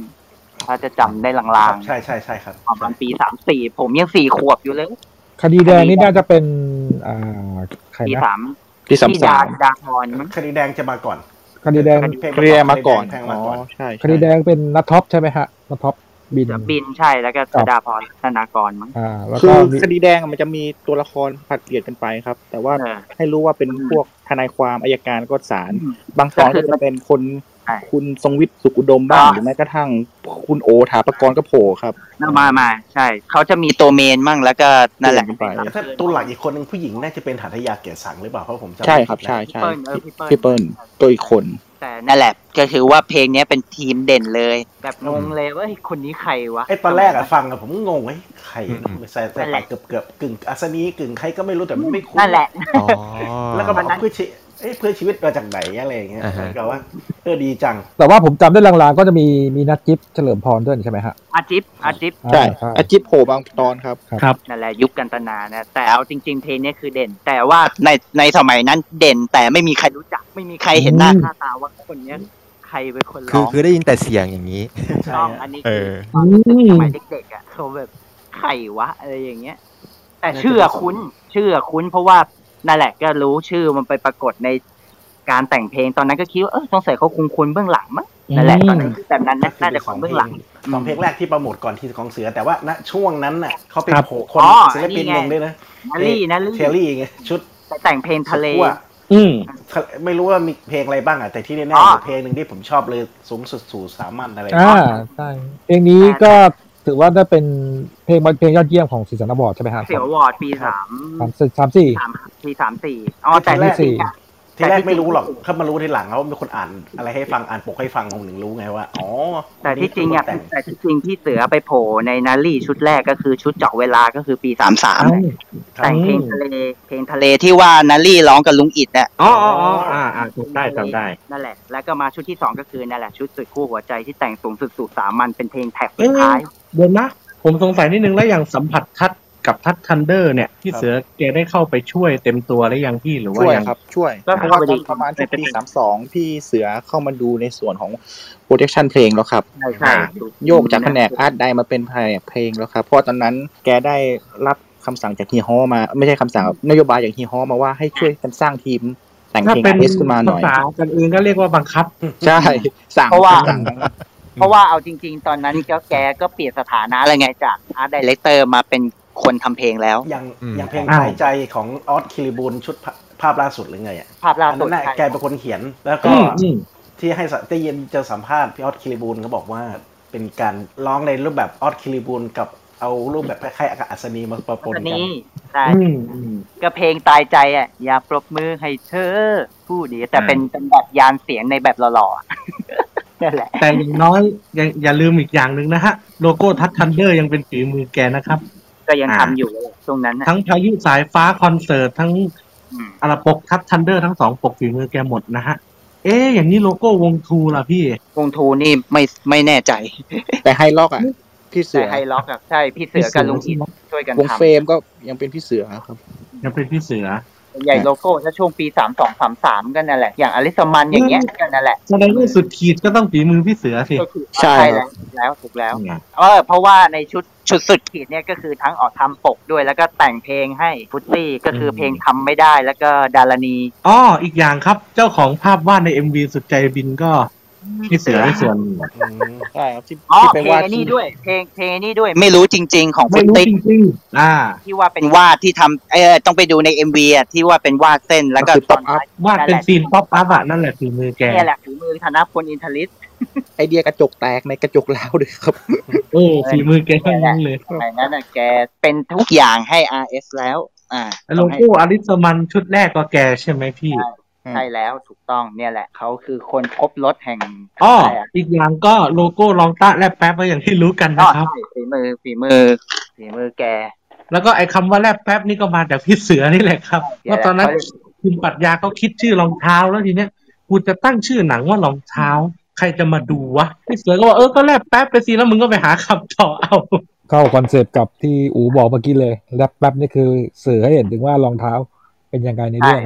รองเท้าโดนฟ้าผ่าเองใช่ มีเรื่องเล่าคือว่าจริง ๆ แล้ว ลองตาแลบแป๊บอาจจะกะว่าเป็นรายการทีวีสเปเชียลสั้นๆ แต่ทำไปทำมาพี่ปัดไปดิว อ้าว กับเฮียฮอว่าเฮียผมว่า ทำหนั นะ งดีกว่า ทำเป็นหนังดีกว่า มันน่าจะสนุกเฮียก็ ดี๋ยวนะ เอาเดียวดิ รู้ไหมครับว่าทำไมทำหนัง ก็ไอโน่กับอ้อมยังขอเป็นพระเอกเลยทำไมจะดันทัดบ้างไม่ได้เลยครับเนี่ย ก็เลย แล้ว เป็น ก็ จุดกำเนิด RS ฟิล์มไกลๆครับ รู้ไหมครับ ตลกเนิร์ดเชนยิ้มเอาไปพูดว่าไงขออนุญาตหยาบนิดนึงนะฮะ ว่ามา ลองแต้แต่แลบครับผม เฮ้ย อันนั้นมันในสตอรี่นี่หว่าที่ฉันดูเมื่อกี้อะแล้วก็เออเนี่ยถ้าพูดถึงพี่ทัศน์ก็ชุดแรกอะที่แกแต่งก็คือเพลงกลัวเบื่อ เพลงเปิดตัวพี่ชัดนะครับ เออกลัวเบื่อ แล้วก็ทั้งเพลงเปิดเปิดอัลบั้มและเพลงปิดอัลบั้มก็คือเพลงฝันกับจริง จริงๆจริงผมเพิ่งรู้ครับว่าโปรเจกต์ของเอ่อหนังหนังเรื่องแรกที่ต่อมาเป็น RS ฟิล์มเนี่ยแรกเริ่มเต็มทีคือตั้งใจจะเป็น รายการ จะเป็สั้น นๆ ฟิล์มฟิล์มออนทีวีประมาณว่าเป็น ใช่ เป็น ครับ เป็นหนังทางทีวีเฉพาะเลย อ๋ออ ม ก็เลยแบบโอ้ นี่ เซอร์นะครับ ไพรส์ ไม่ มาก เพราะว่าอย่างนี้อย่างที่ผมบอกก็คืออคีตาเขายังมี อ่า นีโน่ขอเป็นพระเอกกับอ้อมลูกแก้วใช่ไหมฮะ อ่าฮะ อาอุก็เลยเอาบ้าง แต่เสียดาย อ่า แกรมมี่ดันมีละครสละก็เลยไม่ได้ร่วมด้วยไม่แข่งด้วย แล้วก็นอกจากพี่เสือจะแต่งแบบสไตล์จิกโกอกหักหรือแต่งแนวป๊อปป๊อปแก แกก็แต่งลูกทุ่งด้วยนะ อ่า อย่างที่รู้กันนั่นแหละ ลุงเอกสรพงษ์ หัวใจไม่เสริมเย็นเลย นั่นแหละ เพลงไตเติ้ลแทร็กเลยฮะ โอ้ เป็นฝีมือของพี่เสือครับ เออและอ๋อและลืมบอกแล้วก็แกก็แต่งเพลงแบบต่อเนื่องด้วย ก็คือสืบเนื่องจากเก็บตะวัน จบเก็บตะวันเสร็จแล้วต่อด้วยเพลงลูกผู้ชายของพ่อนก อ่าอ่าอ่า นั่นแหละคือเก็บตะวันภาคสองะ แล้วก็ เพงนี้ มีลืมได้ลืมเลย แวก็พงที่ ของ สามเออใช่และไอ้เพลงหนึ่งที่เป็นเพลงสรุปของเก็บตะวันและลูกผู้ชายคือเพลงฉันจะบินของพี่โอไอศูนย์ พี่โอไอศูนย์ น้องไปฟังท่อนดิขอบฟ้าสิ้นลงตรงไหน มีใครจะตอบคำถาม เนี่ยแหละ เอามาจากเพลงลูกผู้ชาย เพลง แล้ว ฉัน ก็ จะ คนละคนเดียวกันของวงทูก็พี่เสือด้วยนะฮะ แล้วก็เพลงมาเพื่อลาอีก ดังนั้นด้วยพี่แกเอาชื่อแกมาใส่ในชื่อเพลงด้วยพี่หน้าเนื้อเตอเสือ อ่าใช่ใช่ แกคนร้องไกด์เพลงนั้นด้วยฮะ อืม ร้องไกด์แรปอ่ะ ให้ให้พี่ทัศน์ โอ้ เคยลืมเคยจะลืมตายลืมตัวเนี่ยนะพี่ ใช่ใช่มอมอมอจากไหนลองไอ้เท้าไฟก็ด้วย ไปด้วย แกร้องไกด์ เออแล้ววงเฟรมก็เพลงไอ้นี่ด้วย ฟังฉันก่อน ชีวิตเราของเรา เดี๋ยวนี้พี่ฟังฉันก่อนมันจะเป็นของใครก่อนนะพี่ ก็พี่ทัศน์ไงก็พี่ทัศน์ไง พี่ทัศน์เกือบได้ร้องเพลงนี้แล้ว เออ คนไม่เคยด้วย เอ้ย คนไม่เคยแกแต่งปะวะ สูญเสีย แกแต่งครับ สูญเสีย เออ นั่นแหละ นั่นแหละ คนไม่เคยก็ด้วย เพราะคนไม่เคยนี่ก็เกือบเป็นเพลงของอาดงธานิน และอาดงธานินทำมงคลเกือบจะได้อัลบั้มคนไม่เคยแล้ว อีกโลโก้หนึ่งที่ลืมพูดถึงก็ตัวทีแล้วก็พร้อมนี่แหละฮะ เออ นั่นแหละฝีมือพี่เสือ อ่า เออ แล้วพี่เสือก็แต่งเพลงให้อาดงธานินอยู่เพลง นั่นแหละเพลงเปิดตัวลืมได้ลืมเลย แล้วก็อะไรนะ เกิดมาแล้ว แล้วก็เป็นคนที่ผิวปากในเพลงพร้อมอ่ะ ที่มีท่อนตื้อตื้อดื้อๆที่เป็นแบบคล้ายๆคล้ายๆ คนไอเนี่ยอะไรวะ คนผิวปาก เออคนผิวปากเนี่ยแหละคือเสียงคุณชนะพลอิสริตเป็นคนผิวปากอัดเสียง แล้วก็แกเป็นคนเป่าเมาส์เอาแกในเพลงเกิดมาแล้วด้วย มันจะมีท่อน แสดงว่า มันจะมีท่อนขึ้น ช่วงเครดิตในการทำงานของของของหน้าเสือในตอนนี้ที่แบบค่อนข้างน่าจะแบบ ผมรู้สึกว่ามันหนักมากเลยนะแบบมาทำแบบอาร์ตใดแล้วมาแต่งเพลงนี่ค่อนข้างจะแบบ อ๋อแล้วแล้วก็แล้วก็ชุดลูกผู้ชายของพ่อนกนี่แกก็ร่วมอัดเสียงด้วย รู้สึกจะเป่าเมาส์ออกแกนเนี่ย ในเพลงไอเนี่ย เพลงสู้อันที่จริง อันนี้ก็คืองานแรกที่แกเริ่มแบบมีส่วนเข้าในห้องอัดแล้วเริ่มเข้าขยับเข้ามาอยู่ในวงการเพลงแล้วเข้ามาแต่งเพลงแกเริ่มไปอัดเสียงแล้วเริ่มแบบเป่าผิวปากมั่งเมาส์เป่าเมาส์ออกแกนเริ่มแต่ทั้ง แรก ทั้งๆที่แรงบันดาลใจในการเขียนเพลงของพี่เสือก็คือในวัดพุทธินันท์ล้วนๆนะฮะ แล้วก็แรงบันดาลใจในการทำเพลงก็คืออัศนีโชติกุล มีใครอยากจะเล่าเรื่องที่เขาไปพบวงไฮล็อกได้ยังไงไหมครับบ้างไหมครับ ถ้าที่ทราบก็นั่นแหละ วงไฮล็อกก็เขาก็เล่นอยู่ทางล็อกผับมาแหละ แล้วมีวันหนึ่งก็เหมือนเขา อ้าวพี่เจหายคืองี้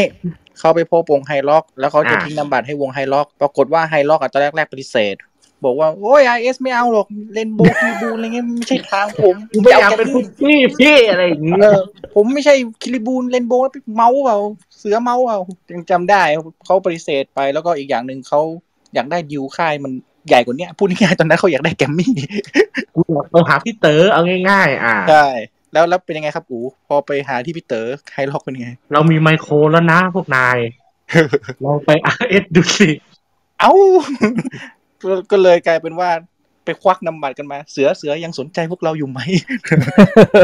เป็นอย่างนั้นเลยนะฮะ เป็นอย่างนั้นก็เลยแบบดวงจะสมพงษ์ก็สมพงษ์จริงๆครับ นี่เลยกำเนิดคนพันล็อกด้วยนะ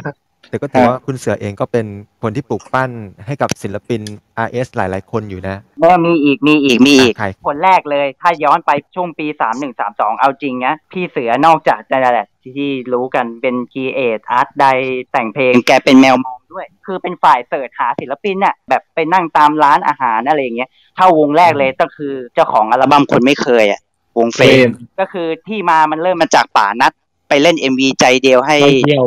เร ให้ นให้โบว์ เรนโบว์อ่ะแต่แต่เอวีเนี้ยไม่เคยออกอากาศที่ไหนแล้วน่าจะเป็นเอวีเวอร์ชันสองแล้วพี่ปัดยาเป็นคนกำกับ และประมาณ มี ว่าป่า พี่ นัท มีมี เอ มี อ แต่ยุค เราไม่เค ท้าย ย เห็นเนี่ยและอย่างหนึ่งก็นั่นแหละป่านัทก็ไปเล่าให้พี่ปัดว่าเนี่ยผมมีวงดนตรีอะไรอย่างเงี้ยก็รู้อยู่ว่าพี่ปัดตอนนั้นก็อยู่ RS แกก็แบบได้ยินอะไรมาว่าทางค่ายก็เริ่มคิดอยากจะ อ้าว ทำศิลปิน พี่ แบบ เจ กรุ๊ป อย่างนี้ด้วยพี่ ตอนนั้นเพื่อนเขาที่ชื่อวงไฮสคูลอะไปอยู่แกรมมี่แล้วด้วย เออถูกแล้วไงก็คือแบบ อ้าว ทางฝั่งโน้นอ่ะฝั่งโน้นเขามีไมโครนูโวแล้ว แต่ทำไม RS เราจะมีบ้างไม่ได้ แล้วพอเหมือนแบบ พี่ปัดก็พอรู้อะไรเรื่องภายในแล้วป่านัดดันไปเล่าให้ฟังว่า ผมมีวงเนี่ย ผมเล่นดนตรีกลางคืนอยู่ที่ดังเก้นผับสุขุมวิทสามสามแล้วก็แหละเขาก็เลยแบบ เฮ้ยจริงดิ เอ้ย เดี๋ยวบอกเสือให้ อย่างเงี้ย เรื่องก็เลยไปรู้ถึงคุณธนพลนิทริศแกก็เลยไปตามผับ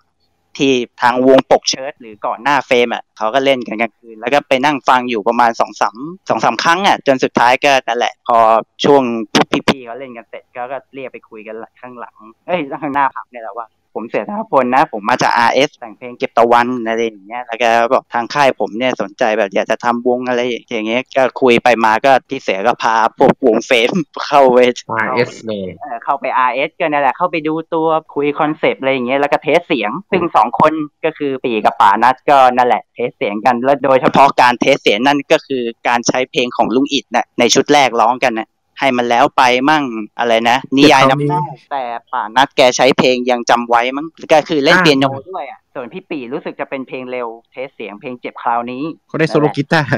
ใช่ใช่และสุดท้ายก็ผ่านนั่นแหละ แล้วก็เขาก็เรียกมาคุยก็เลยกลายเป็นวงเฟรมในช่วงปีสามสองอันนั้นคือผลงานแรกจากการเป็นแมวมองของพี่เสือแล้วก็นั่นแหละ อืม ปีสามสามก็อย่างที่ รู้กันก็คือไฮร็อกพี่เสือก็ไปเที่ยวไลท์เที่ยวคือไปอยู่ล็อกผับอยู่ซะนานไฮร็อกก็เล่นตัวไม่อยากไปอะไรอย่างเงี้ย มันไม่ใช่ฟุตตี้นะ มันไม่ คุ ใช่ ณจะไป เป็นวง แจมมี่อย่างเดียวความคิดของพี่เขา ใช่ ต ต อ อน น นั้ นั้น นตอนตอนนั้นใช่ใช่ อันนี้พี่แม็กไฮล็อกเล่าให้ฟังว่าเขาตั้งใจจะไปแกรมมี่อยากจะไปโน่นนี่ แต่อยู่ๆ RS ก็มีที่เดียวเนี่ยแหละตื้ออยู่นั่นแหละ จนสุดท้ายไม่รู้แกยอมลูกตื้อยังยอมยอมลูกตื้อคุณธนพลยังไงไม่รู้สุดท้ายไฮล็อกก็ยอมไป จาก งน ปีศาจก็กลายเป็นไทยร็อกไปเลย คุณพี่เสือเนี่ยแหละ เป็นผู้อยู่เบื้องหลัง แล้วก็เป็นการเปิดตลาดด้วยในแนว heavy metal ที่ RS ไม่เคยแบบไม่คิดว่าที่จะมี อ๋อเขาผลักดันคนหนึ่งด้วยครับ จากคนแต่งเพลงเบื้องหลังแล้วก็เล่นกลางคืนมา สู่ได้ออกเทปอัลบั้มด้วย ทั้งที่แบบไม่คาดคิดไม่คาดฝันเกือบไฟมอดไปแล้วด้วย ใครพี่ พิสุทธิ์ทรัพย์วิจิตรครับ เสียตอนนี้เพื่อนกันเพื่อนกันเนี่ยแหละเพื่อนเขาเลย ตอนแรกๆพี่พี่เสือจะชวนพี่เจี๊ยบมาร่วมทีมเพลงที่กำลังสร้างที่ RS นะครับ แล้วพี่เจี๊ยบก็รับตำแหน่งนั้นไป เพลงแรกๆที่พี่เจี๊ยบแต่งก็คือเพลงที่ให้กับ RS คือเพลงลุงของวงเรนโบว์ครับ ใช่ใช่ เนี่ยอัลบั้มรัดฟ้ามากับลุงแล้วก็แกก็มอบเพลงให้เพลงไม่ธรรมดาให้กับพี่อิทธิพลังกูลนะครับ ด้วยหน่วยการด้วยด้วยสิ่งที่ทำมาพี่เสือไปบิวพี่พี่เจี๊ยบว่าเจี๊ยบลองไปอยู่ข้างหน้าบ้างไหม เจี๊ยบบอกจะดีเหรอ เฮ้ยเฮียอนุมัติแล้วลองดูสิอย่างเงี้ย เอาสิว่าอย่างเงี้ย ก็เลยก ก็ ลาย เลย เป็น เป็นที่มาของเพลงที่สุดใช่ไหมฮะ ใช่ครับ แล้วก็พี่เสือก็มอบเพลงสยามพาเลทถึงผู้ทำลายให้ครับ นั่นแหละ แล้วก็รักไปช้ำไปอืม เอ๊ะโลโก้สามเหลี่ยมก็เป็นฝีมือพี่เสือละสิ ฮะไอเดียเลยครับมาจากสามเหลี่ยมพีระมิดของพวกเผ่ามายาครับ ใช่ใช่ เพราะว่าเขากล่าวว่าพี่พี่เจี๊ยบพี่สุดมีซาวด์แบบโปรเกรสซีฟล็อก แล้วก็เป็นผู้ชายลึกลับเหมือนกับจากดินแดนอันไกลโพ้นอย่างเงี้ยครับ ก็นอกจากพี่เสือจะทำเพลงทำอะไรให้แล้วนะฮะ ยังออกแบบปกแล้วก็โปสเตอร์ที่แถมมากับอัลบั้มให้ด้วยนะฮะ ไอปกกลางๆอ่ะ เขียนคำโปรให้ด้วย เขาคือคนหน้าใหม่ ใช่ แถม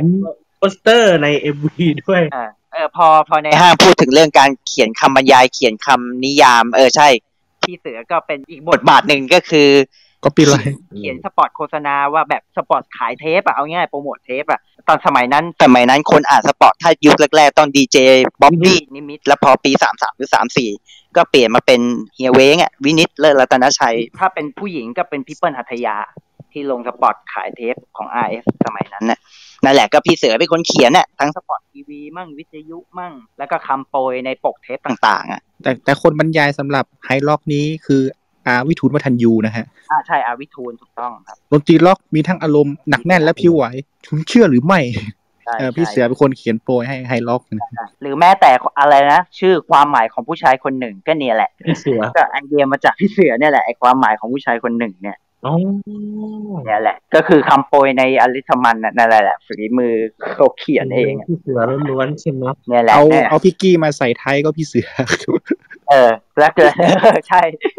เพราะตอนแรกๆพี่กี้พี่กี้จะใส่เสื้อหนังกางเกงยีนฮะ แต่แกว่าเฮ้ยพี่อิดผมว่าไม่เหมาะมั้งไอ้กี้มันต้องมันต้องผู้ชายเนียบๆขึ้นมาหน่อย แล้วปกติพี่กี้ก็ไม่ใส่เสื้อเสื้อสูทด้วย พี่เสือบอกว่ามึงไกด์พี่เขาเป็นพี่หนุ่ยเหรอ เออใช่ใช่นั่นแหละนั่นแหละ ตอนนั้นตอนนั้นเขาว่าอย่างนั้นไง เพราะจริงๆแกก็เป็นแนวนั้นแหละแนวเสื้อยืดเกงยีน แต่ตอนที่ไปเสนอเพลงอ่ะ แกใส่เสื้อกล้ามกางเกงสามส่วนรองเท้าแตะ ก็ไม่รู้เขารับเคได้ ซึ่งวันนั้นพี่เสือธนพลก็อยู่ในเหตุการณ์ นึกแล้วฮานั่นแหละ นี่เล่ามาทั้งหมดเป็นทั้งคีเอทีอาร์ตใดตักแต่งเพลง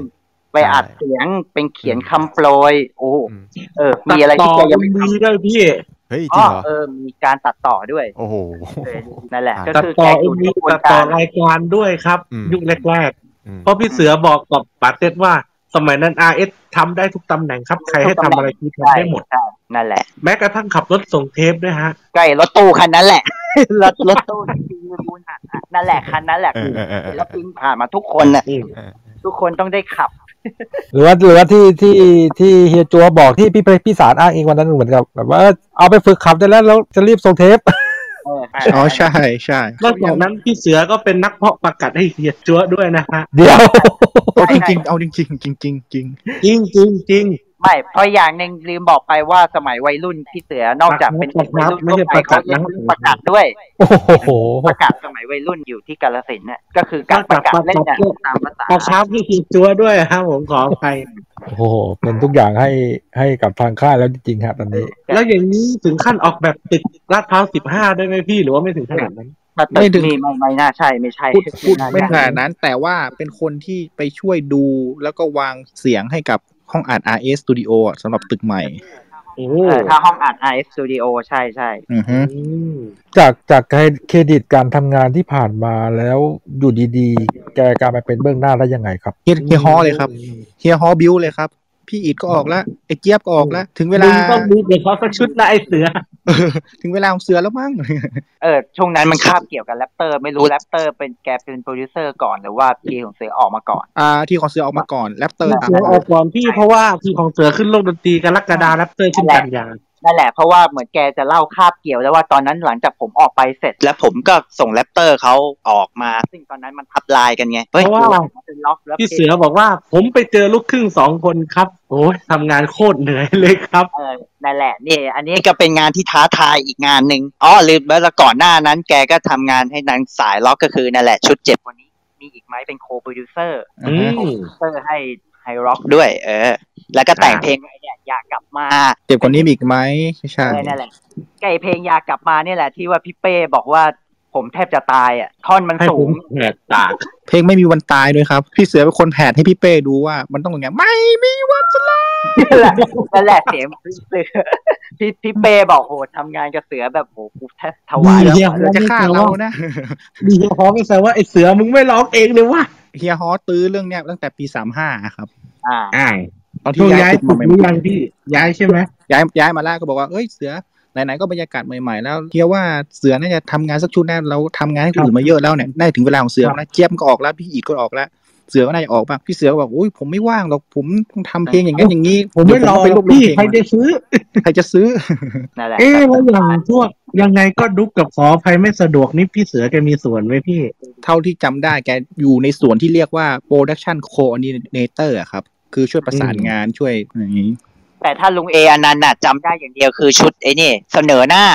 เสนอ หน้า โอ้โห คนที่ที่ร้องแรปแบบนั่นแหละคือเสียงพี่เสือไอ้ท่อนท่อนแรปร้องแรปอะนั่นแหละ ทอนทอนเอ้วเอ้วเอ้วในเพลงเส เอน อ อห นั่นแห น้า ละ ก็ พี่ ได้ เสือใช่ใช่ เฮ้เฮ้อ๋ออ่ะฮะ พี่เสืออันนี้แน่นอน ถ้าช่วงปีสามห้าที่ย้ายตึกมา วงที่มีพี่เสือมีส่วนร่วมเลยกับพี่เจี๊ยบด้วยก็คือวงไฮแจ็คเพราะว่าพี่เสือไปแต่งเพลงแล้วจะรู้สึก ที่พี่ผีเล่าอ่ะนะพี่เจ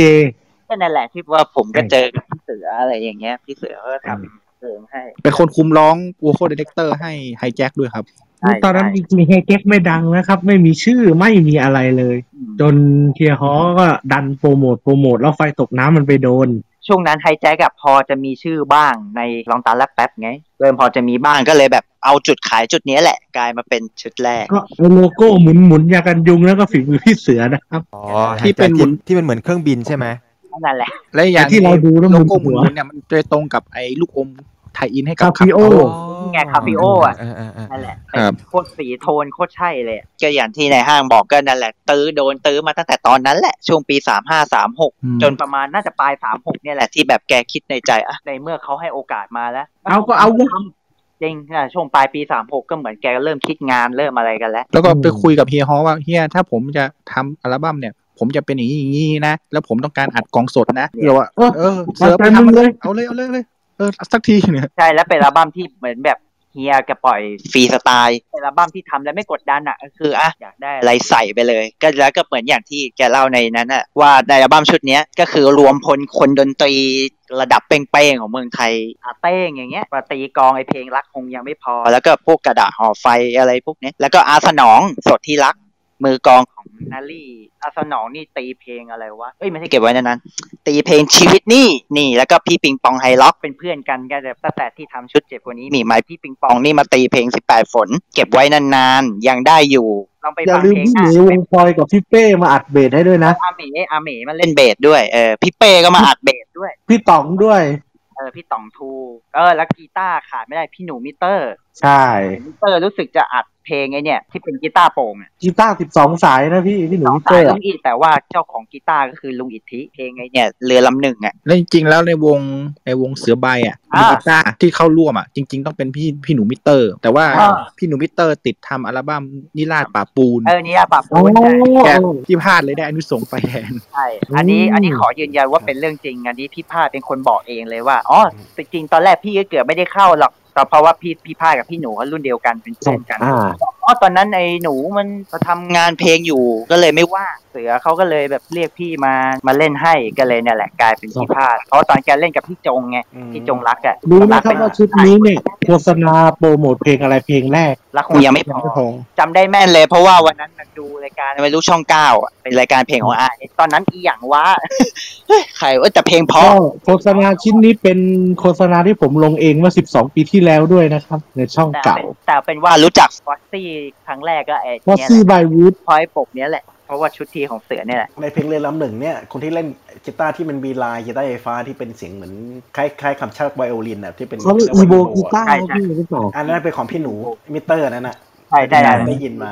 ฝีมือพี่หนู เขาเรียก นั่นแหละ อีโบกีตาร์ใช่ไหมฮะ ใช่ครับแพงเหมือนกันนะไอตัวอีโบตัวนี้ก็ประมาณเกือบสี่พันกว่าบาทเหมือนกันนะก็มีอยู่อันหนึงเหมือนกันแต่ว่ามีพวกยืมไปยังไม่กลับมาคืนเลย ตอนทำทีของเสืออะตอนแรก อ่า ๆ มี มี 11 เพลง แล้วยังไม่มีเพลงรักคงยังไม่พอกับกระดาษห่อไฟด้วย ใช่ใช่ใช่ พอพี่เสือทำเสร็จเสร็จเพลงเฮียฮอบอกว่าเฮ้ยเพลงอะไรก็ดีหมดนะเว่าชีวิตนี่เลยก็ดี แต่มันไม่มีเพลงขายว่ะเสือ แต่ไม่มีเพลงขาย เสือเสือน่าจะเพิ่มเพลงขายเพลงรักมันด้วยนะเว้ยเพลงชีวิตมันเยอะเกินไปละเดี๋ยวคนเขาจะไม่ฟังคนเขาจะเครียดเอา เอาง่ายก็ เอ คื สิ อกรณีเดียวกับหินเหล็กไฟแหละ มีไม่มีเพลงขายไง ไม่มีเพลงโปรโมทเลย กร ใช่ ณีเดียวกัน เพลงช้าไม่มีเลยอะไรคล้ายๆอย่างนั้น เพลงเพลงช้าเพลงรักอะไม่ค่อยมีเลยมีแต่เพลงชีวิต น่าจะเพิ่มเพลงเพลงรักเข้าไปนะผลปรากฏว่าแกก็ได้มาสองเพลงครับจากพี่แทน outsider คือเพลงรักคงยังไม่พอ เขาว่าแต่งตอนอยู่ออสเตรเลียด้วยนี่แล้วก็ ใช่ ใช่ใช่ พี่แทนแต่งตรงนี้มาจากจดหมายลาตายของเพื่อนเขาเขา ถูกต้อง แล้วก็พี่เจพี่สุดก็ตอบแทนพี่เสือด้วยการแต่งเพลงกระดาษขอไฟให้ เพลงกระดาษห่อไฟเป็นเพลงที่ยังไม่รู้จักพี่เสือก็คือไปได้ยินในวิทยุหรืออะไรหรือในอะไรสักอย่างจำไม่ได้แล้วเพลงเนี้ยเคยเข้าใจผิดที่ว่าเป็นเพลงใหม่ของพี่เป้าอัศนี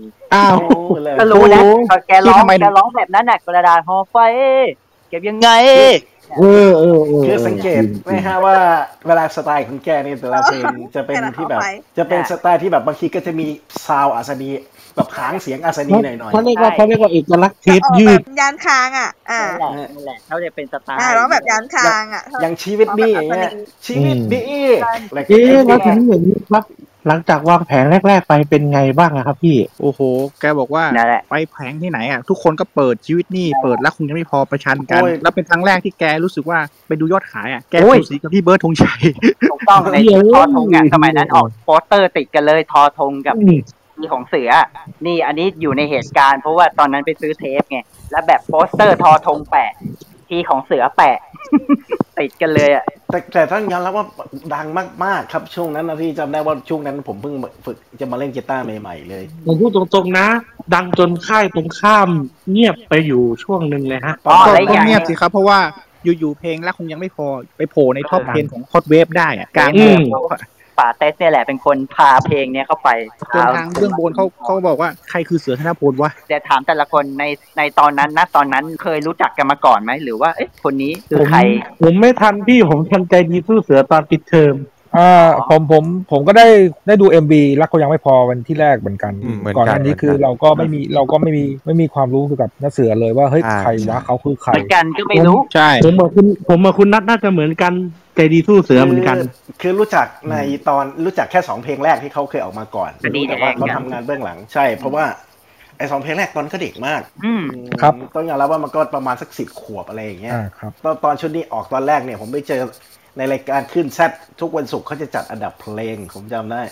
แล้วเขาก็บอกว่าอ่าแซดนิวไอรอบเนี้ยอัลบั้มใหม่ที่จะมีมา มีเท่านั้นเท่านี้ แล้วก็คือหนึ่งในนี้เขาก็เอามาเปิดของงานจากเสือธนพลอะไรอย่างเงี้ย ชุดนี้เป็นโมเดิร์นล็อกนะครับ ก็เดี๋ยวติดตามอยากฟังมาขอได้เลย จนผมจำได้ว่าเพื่อนผมอะเขาได้ฟังเขาจะบอกเพลงเพื่อชีวิตอันนี้ดีเหรออะไรอย่างเงี้ยเขาเข้าใจว่าเป็นเพลงเพื่อชีวิตตลอดเลย ก็ตอนโปรโมทอย่างชีวิตนี่เนี่ย ตอนนั้นผมว่าเปิดกันหลายขึ้นมาก อ๋อแต่ไม่ใช่หลายขึ้นหลายสถานที่ท่องเที่ยวก็เปิดตามผับ แม้ สมัย แต่ นั้น ตลกชาเฟ่ก็เอามาร้องด้วย แค่ ค ต รับ ลกก็ไปร้องสมัยนั้นดังจริง ๆ ไปโผล่ในหนังเรื่องเสียดายด้วยฮะภาคแรก อ่าใช่ใช่ใช่ ใช่ไปอยู่ ร้องชีวิตนี่แล้วคณะหนึ่งเขาบอกว่า ร้องหน่อยชีวิตนี่ไอ้สัตว์นี่กูไม่เห็นใช้เลย แล้วก็อ่ารายการปลดหนี้ด้วยค่ะ ในปี อ่า นี้ ประกอบละครผลงานประกอบรายการเพลงประกอบรายการด้วย ผมผมขออนุญาตถามพี่บีหน่อยครับว่าอ่าแน่นอนในช่วงวัยรุ่นแน่นอนว่าเพลงนี้ก็ต้องเป็นเพลงฮิตประจำในช่วงช่วงเวลานั้นด้วยใช่ไหมครับพี่บี ใช่ สุดๆครับ ก็ช็อกชักช็อกล็อกกลับมาครั้งที่สองก็ช่วงนี้ช่วงนั้นผมจำได้ว่าที่เด่นๆในชุดเนี้ยสิบแปดผลไอ้คนแรกคงยังไม่พอเนี่ยคือตัวเริ่มต้นเลยมาแล้วก็ ครับ แล้วรู้สึกว่าจะมีชีวิตหนี้ที่มาแทรกกันมาอยู่แถวๆนั้นน่ะกับ ใช่ กระดาษห่อไฟเนี่ยระหว่างเนี่ยผมจำไม่ได้ว่าอันไหนมันจะอะไรกว่ากันแต่ว่าที่เจอที่วิทยุเปิดเนี่ยแล้วก็มา 18ฝนนี่ผมก็ไม่น่าคือเป็น กระดาษ อัน ห่อ ที่ ไฟ คาดไม่ถึง นี่จะหลังๆแล้วฮะช่วงท้ายๆแล้วครับ คือเป็นเพลงที่ที่คาดไม่ถึงว่าจะดังไง เพราะว่ามันเพลงชีวิตมันเป็นเป็นเพลงชีวิตมากๆอ่ะลักษณะหนึ่งที่แบบดังแบบยังงงๆอ่ะ อ๋อเอาจริงๆ เพลงชีวิตนี่นี่รู้สึกที่เคยได้ยินพี่เสือเล่า อันนี้นอกจากก่อนไม่ใช่ได้เล่าในป่าเต็ดนะ เพลงเนี้ยเป็นเป็นเพลงที่สืบต่อจากเพลงที่แกเคยแต่งให้ลุงอิดในชุดสามเวลา เพลงดิน น่าจะเป็นนายดินทรายอ่ะแหละ นั่นแหละ ก็คือเอาเอาเอาเรื่องพวกเนี้ยมามาแต่งมาเป็นเพลงชีวิตนี่ อ่า และอีกอย่างหนึ่งเพลงไอเพลงชีวิตเนี่ยแหละ พอจบร้องเพลงชีวิตนี่เสร็จแกก็จะเอาเพลงพวกดินทรายมาร้องบังเอิญติดดิน เนี่ยแหละคือลิสต์เพลงที่แกร้องในคอนเสิร์ตจนถึงทุกวันเนี้ย ใช่เพราะเพราะแกชอบอัศนีมากอันนั้น ใช่เพราะบางทีแก เป็น บางที ต้น บาง แบบ ที ของ แกก็เอาสามเพลงเนี้ยเม็ดเล่บางทีร้องเพลง ครับ ทำยังไงได้ พอลองทำยังไงได้จบปุ๊บต่อด้วยดินทรายเฉยเลย พอต่อดินทรายจบก็นั่นแหละต่อด้วยบังเอิญติดดินนั่นแหละคือ ผ ลิ ม สต์ ว่านิดนึงนะฮะอัลบั้มชุดนี้วางแผงเมื่อวันที่เจ็ดมิถุนาปีสามเจ็ดนะฮะ ได้ ครับ พอหลังจากนั้นหนึ่งเดือนก็ขึ้นโลกดนตรีแล้วก็คนดูล้นฮะ เหมือนเดิม ก็ได้ขึ้นโลกดนตรีถึงสองถึงสามรอบะ สอง จำ ครั้ง ไม่ได้ ครับสองครับเพราะว่าครั้งแรกเนี่ยลานเก่าแล้วก็พอมาครั้งที่สองเป็นลานจอดรถครับส่งท้ายปีสามเจ็ด อันนั้นคือร้านตลับแล้ว ถ้าไปขึ้น ใช่ ร้านที่สองอ่ะร้านจอดรถอันนั้นคือร้านตลับ รู้สึกจะร้านตลับช่วงประมาณกันยา เอ่อลานจอดรถขึ้นประมาณพฤศจิกาสามเจ็ด คือจริงๆ อ่า มันจะมีอยู่รอบช่วงหนึ่งอ่ะที่เขาจะได้ขึ้นอีก แต่ว่าขึ้นอยู่ช่วงหนึ่งแต่ว่าป่วยแล้วก็เราก็พันต้องไปแทน ใช่ฮะนั่นแหละครับเราเลยต้องมาเดือนพฤศจิกาสามเจ็ดแทน ก็เลยเหมือนโดนเลื่อน แล้วต้องยอมรับว่าชุดเนี่ยที่เขาบอกว่า 11 เพลงตอนแรกก็เลยถึงมารู้ว่าอ๋อ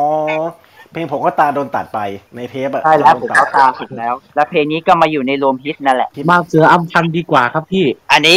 อยากจะเล่า เพราะว่าตัวเองก็อยู่ในเหตุการณ์วันนั้น เข้าไปดูฟรี เพราะว่าได้อันนี้ส่งส์จากพี่ชายก็เป็นทหารเขาเขารู้จักรู้จักกับคนพวกสอหออะไรพวกเนี้ยนั่นแหละก็เข้าพาไปดูบอกตรงๆหน้าบรรยากาศแม่งเหมือนอยู่สนามรบในวัยในวัยเด็กตอนนั้นเจ็ดขวบอยู่ปสองไปแบบเดินดุกดิกดุกดิกแต่บรรยากาศแบบเหมือนไม่ได้มาดูคอนเสิร์ตเหมือนมาดูเขาตีกันอ่ะสถาบันก็รู้กันอยู่นะสีคิงแม่งหน้าสนามทบอ่ะ และนี่ก็ได้ได้ตัวเองก็ได้เจอพี่เสือแบบเดินชิวเฉียดกันนั่นแหละ แต่ตอนนั้นยังไม่รู้ว่าใครอะ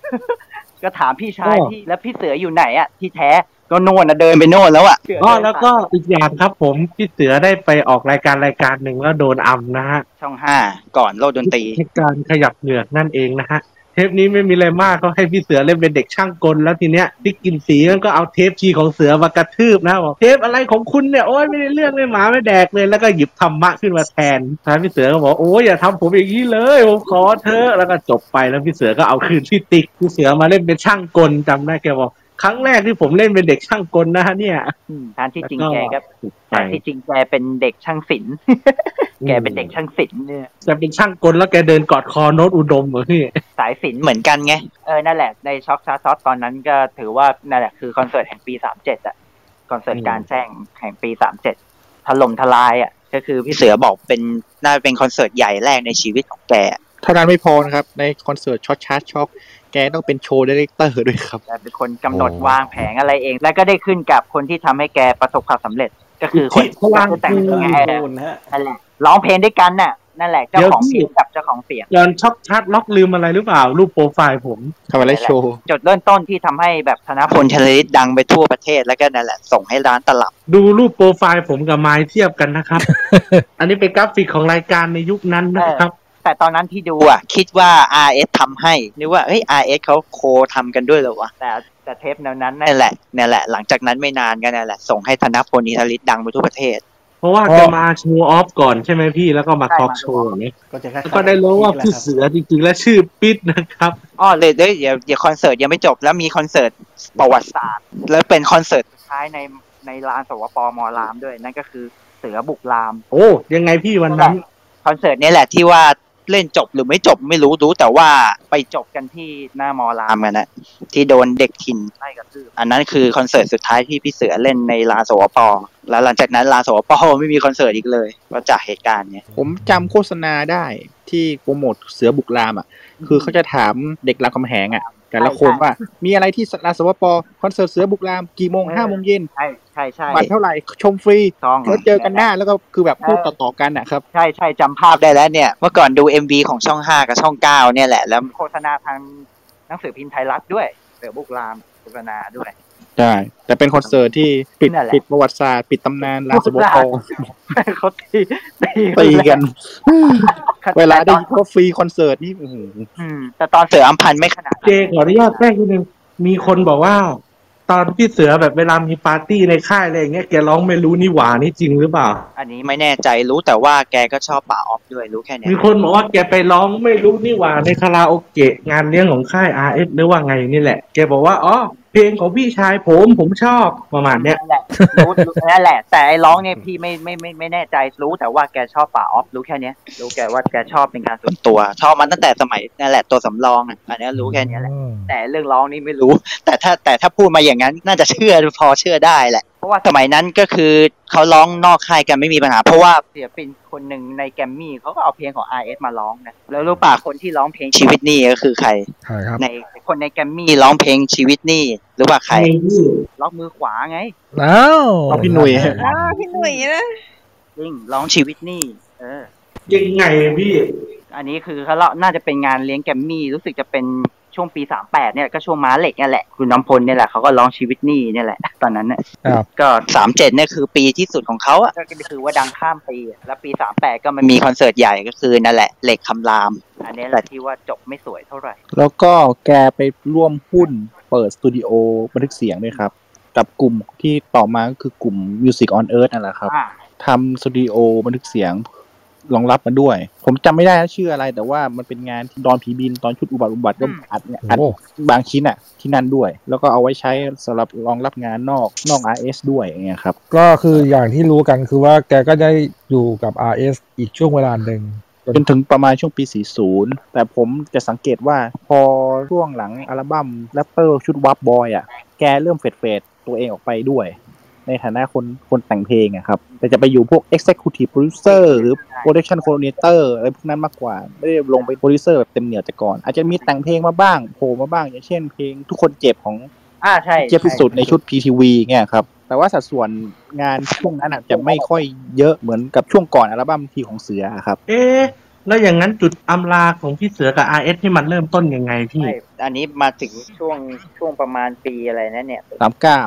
อ๋อถ้าสามเก้าก็น่าจะเป็นอย่างที่ในห้างบอกแหละ แกอยู่ช่วงหลังๆแล้วอยู่เบื้องหลังแล้ว ซึ่งตอนนั้นก็มีคนหลายคนบ่นว่าเมื่อไหร่จะมีอัลบั้มอันนี้คืออา หลายหนังสือพิมพ์หลายสำนักเขาก็ถามกันอยู่อะ อย่างที่รู้กันเขาว่าสูญเสียครั้งยิ่งใหญ่เกี่ยวกับวงการ นั่นแหละ เพ ปี ลงไทย ที่สุด ก็มีแกโผล่ไปในงานของลุงเต๋อได้อย่างที่ทราบกัน อ่า แล้วทีนี้เอาจริง ๆ เลยจุดที่ว่าแกเริ่มที่คิดที่จะออกจาก RS แต่พี่มันมีสาเหตุมาจากอะไรนะ รู้แต่ว่าช่วงนั้น RS มันก็เริ่ม เน้นทีนไอดอลมาก เออเริ่มเริ่มเริ่มเน้นมากขึ้นแล้ว กระแสดนตรีมันก็ค่อย ๆ แบบปรับเปลี่ยน และอย่างงานสุดท้ายที่พี่เสือก็คุมไว้ก็คือนั่นแหละพิทัศน์ไซโคนน่ะ อ๋อปี 40 นั่นแหละชุดเนี้ยแหละที่ ซึ่ง ที่ ซึ่งงานนั้นก็ไม่ได้ออกนะครับ เพราะว่าตอนนั้น อ่าใช่ ตาม เพราะ จะมีมีปัญหาอยู่อ่า แล้วเอาง่ายคือชุดชัดไซโคนดันไปออกก็นั่นแหละ ตอนแกเป็นใจดีสู้เสือไปแล้ว ปีสี่หนึ่งอ่า อ๋อแล้วก็รู้สึกแกจะออกมาไล่ๆกับลุงอิดเนี่ยแหละ มาสวัสดีคุณรัศาด้วยนะครับ สวัสดีค่ะสวัสดีทุก ขอ ค คุ น ณก็ได้ชื่อผิด ค่ะ นะครับ จำได้ว่าทีมของพี่อิดหรือว่าพวกพี่เสือพี่ต๋องเนี่ย จะตั้งชื่อว่ามิสิกรเอิร์ธขึ้นมา แล้วก็ช่วยผลิตงานเพลงล็อกสำหรับในค่าย RS ดูแลในส่วนเนี้ยมาด้วยเพื่อให้ได้มีที่มีทางหรือว่าเป็นครีเอทีฟอีกแบบหนึ่งแต่อย่างที่บอกไปนะครับ อย่างที่เราทราบกันว่ามันไม่ค่อยตอบโจทย์ทางการตลาดเท่าไหร่ อ๊ะคุณว่าสามีอะไรความทรงจำอะไรเกี่ยวกับพี่เสือธนพลบ้างไหมครับ ก็เคยไปเคยไปดูคอนเสิร์ตช่องห้าเหมือนกันโลกดนตรี ใช่ ว้าวอันนั้นอันนี้เป็นเวลดนตรีเป็นเวทีเก่าหรือว่าเป็นเวทีลานจอดรถแล้วครับ เวทีเก่าค่ะ เวที โอ้ย สนามเป้า รุ่น เลย แรกเว้ยยุคเนี้ยคลาสสิกรุ่นเนี้ยคลาสสิกเลยเผื่อๆอาจจะได้เห็นในคลิปเปล่าไม่รู้นะ วันนั้นวันนั้นเป็นไงบ้างครับพอเล่าบรรยากาศได้ไหมครับ อ่าพี่นั่งอยู่แถวไหน เดี๋ยวผมจะไปส่องส่อง พี่ คลิป อยู่พี่อยู่แถวกลางๆเลยค่ะ เอล้วอก็ ไม่แน่ แล้วก็ไปไปกันตอนเช้า เพราะว่าต้องถ้าจะไปดูเนี่ย อ่า อืม คอนเสิร์ตโลกดนตรีที่สนามเป้าเนี่ยต้องออกจากบ้านตั้งแต่ประมาณตีห้าครึ่งหกโมงเช้าเพื่อที่จะได้ไปจับจองสถานที่เนาะ โห อันนี้คือจริงต้องไปแคมป์กันก่อน อ่า ขนาด ใช่ ขนาดเคยไปแปดเก้าโมงแปดเก้าโมงที่ตรงกลางๆก็ไม่เหลือแล้ว ใช่ เหลือที่ ค่ะ ได้ ใช่ เคยไปประสบ เอาง่ายๆคือสิบโมงสิบเอ็ดโมงเอาแล้ว มากันหนาแน่นบางคนก็เอาของมาวางเอาอะไรมาวางแล้วก็เดินไปไหนก็ไม่รู้แล้วสักพักพอใกล้ๆคอนเสิร์ตจะมาก็รีบรีบมานั่งกัน สมัยนั้นจะเป็นอะไรกระดาษ กระดาษเหมือนกระดาษห่อหนังสือพิมพ์หรือกระดาษ กระดาษ ขนม หนั อะ งสือพิมพ์เนี่ยแหละค่ะ พิมพ์มั่งกระดาษห่อ เอาก ขน ระ ม ดาษหนังสือเราก็จะเอากระดาษหนังสือพิมพ์เนื้อะมาปูนั่งกัน แล้วก็มีประสบการณ์เนื้อะไปมาไปสองครั้งสามครั้ง ก็พี่ปากเคยไปดูอัศนีวสันต์แล้วก็ ว้าวพี่ป้อมชุดอะไรครับ น่าจะเป็นชุดอ่าผักชีโรยหน้ากับกระ โห เทียม ในในในตอนที่ไปดูตอนไปดูที่ของเสือนี่บรรยากาศเป็นยังไงครับพี่วัชชาครับ โอ้ยสนุกมากค่ะ สนุกมากก็เนาะเราก็วัยรุ่นขาเฮลท์กันเนาะสมัยนู้นแฟชั่นของทุกคนก็คือตอนนั้นก็ยังเริ่มเริ่มมาเริ่มมาเป็นแบบขาเดฟแล้วไง อ่าครับครับ ครับ แอาตอนช่วงพี่เสือดังเนี่ยก็คือเริ่มมาใส่เริ่มมาใส่คาเดฟกันแหละกางเกง และ ยีนส์ อย่างนั้นและอย่างพี่เสือนี่ก็ช่วงนั้นแฟชั่นรีวายห้าหนึ่งริมแดงกำลังมา ช่วงปี อ่า นั้น ใช่ใช่ ซึ่งพี่เสือพี่เสือก็ใส่พี่เสือใส่รีวาย ค่ะ ริมแดงรองเท้าด็อกเตอร์มาตินเสื้อยีน อืม เสื้อยีนรีวายเนี่ย สมัยนั้นก็เริ่ม ใช่ใช่เลย อ่าตอนนั้นเนี่ยเนี่ยแหละลืมลืมเล่าถึงแฟชั่นไป พี่เสือนี่ก็เป็นเจ้าพ่อแฟชั่นอีกคนหนึ่ง ทุกคน ไม่ น่า มี รักอ่ะมันไม่ไม่ไม่ที่ เรื่อง ไป ตีไม่มี ที่ไป หรอก ไม่รู้สึกไม่มีตีกันนะ โอ้โหมีตะกาดจะตีคน มีตะกาดมีตะกาดเจ็ดสิบสองอ่ะ เสื้อเขียวเสื้อเขียว แต่ใครๆก็รู้ตำนานของโลกดนตรีเนี่ยแหละ กาด ไม่มีใครกล้า เอาเสื้อเขียว อ่าพอเขาเห็น นี่ก็ เรา มี ขึ้นมาหน่อยก็ นั่งลงนั่งลง นั่นแหละเนี่ยเนี่ยเนี่ยแหละเนี่ยแหละ เอ๊ะแล้วอย่างนอกจากโลกดนตรีแล้วเจ็ดสีอะไรนี่ได้ไปดูด้วยไหมครับพี่ เจ็ดสีเจ็ดสีคอนเสิร์ตนี่ไปดูคอนเสิร์ตของคนอื่นค่ะ ก็คือเอ่อที่ที่เคยไปดูนี่ก็คือไม่ใช่พี่เสือเป็นเป็นอัศนีวสันต์เหมือนกันกับคาราบาว ทีนี้เรากลับมาเรากลับมาที่ช่วงเปลี่ยน ดีกว่า เปลี่ยนทางระหว่างมา RS มาแกรมมี่ครับ ตอนแร อ่ะ ก ต่อ ๆพี่เสือจะไม่ได้ไปที่แกรมมี่แต่ว่าตอนนั้นน่ะแกมีสตูดิโอของแกแกคิดว่าจะทำสตูดิโอตรงนั้นแหละ แล้วก็ผลิต ครับ ศิลปินแล้วก็ค่อยป้อนค่ายต่างๆ ด้วย คิดว่าจะป้อนตอนแรกหลักก็คิดว่าจะป้อนช่วยงานให้พี่อิทธิด้วย แต่อย่างที่เราทราบกันว่าพี่ที่ทำมิวสิกอนเออร์ไปได้ช่วงเวลาหนึ่งก็ประสบปัญหาทางด้านเศรษฐกิจ แล้วก็ทำให้บริษัทต้องยุติลง ก็เหลือแต่สิครับ แล้วตอนนั้นเนี่ยพี่ปรัจญาปิ่นแก้วเนี่ยเข้าไปเป็นผู้บริหารของ ปาเลมยู เมกะเฮดเมกะเฮดก่อนกับคุณเจมส์หัสคุณนะครับ อ่า ครับที่เขาเป็นผู้บริหารของเมกะเฮดแล้วตอนนั้นเนี่ยเบื้องบนบอกว่าให้มีแผนกต่างๆ ให้มันตำแหน่งต่างๆ ให้มันชัดเจน พี่ปัดนั่นแหละครับ ไปชวนพี่เสือมามาช่วยทำที่เมกะเฮดเพราะว่ายังจำฝีมือการเป็นเฮดโปรดิวเซอร์ได้ในสมัย RS แล้วก็ถ้าเป็นพี่เสือก็น่าจะช่วยอะไรให้มันเข้าที่เข้าทางไว้มาได้บ้าง เพราะว่าอย่างพี่ปัดเขาก็จะอย่างที่ทราบกันว่าเป็นครีเอทีฟสายทำครีเอทีฟทำภาพวิชวลอะไรมากกว่า คุณเจมส์ก็จะเป็นสายบริหารอ่าถ้ามีส่วนศิลปินเนี่ยที่มามาช่วยประสานอีกแรงหนึ่งอะก็น่าจะคุยกันง่ายอะไรเงี้ยแล้วเบื้องบนอย่างอากูหรือแม้กระทั่งพี่เล็กบุษบาก็ไฟเขียวอยู่แล้วเอ้าเสือแล้วมาสิมาสิเอาดิเอาเลย เราก็อยากทำงานกับเขาเหมือนกันพี่เต๋อก็เคยพูดถึงคนนี้ไว้ ไว้มานานแล้วเหมือนกันเนี่ย คุณปัดไปดึงเข้ามาได้เลยอะไรเงี้ยครับ ก็เลยได้มาร่วมงานกับทางแกรมมี่อย่างที่เราเราที่เห็นนะครับ เอ๊ะ แล้ว ที่มานี่คือใจดีสู้เสือเลยไหมครับ หรือว่าทำอย่างอื่นก่อน ทำอย่างอื่นก่อนครับ ทำอย่างอื่นก่อนนะ ทำอย่างอื่นก่อน จนกระทั่งพี่เล็กบุษบาแหละไปทักพี่เสือ บอกเสือยังทำเพลงอยู่หรือเปล่าก็แต่งแต่งๆเก็บไว้บ้างแล้วครับ อืมก็ออกอีกสักชุดสิหึ โอ้ยใช่ครับฮึด้วย ปีนั้นปีนั้นก็ปีเสือพอดีด้วยใช่ไหมพี่ ใช่ใกล้ปีเสือพอดีบอกว่าอ่ะแกมมี่อนุมัตินะ เสือธนพลมาออกอัลบั้มกับกับทางเมกะเฮดแล้วกัน อืมก็เลยกลายเป็นอัลบั้มใจดีทุกเสือเนี่ยแหละครับ ซึ่งจริงๆแล้วอะความตั้งใจของนักเสือตอนแรกคือแกจะมาแกรมมี่ก่อน แต่ว่านั่นแหละก็คือได้มาได้งานที่ RS ก็เลยเหมือนกับว่าความตั้งใจตรงนั้นอะมันน่าจะมาประสบผลก็ตอนตอนช่วงนี้แหละครับ แต่เป็นที่น่าเสียดายครับ คือจริง ๆ แกมาแกมมี่ช้าไปเพราะว่าแกอยากร่วมงานกับพี่เต๋อมากกว่า แต่ลุงลุงเต๋อเสียไปปีสามเก้าแกมาปลายปีสี่ศูนย์ อืม พลาดกันไป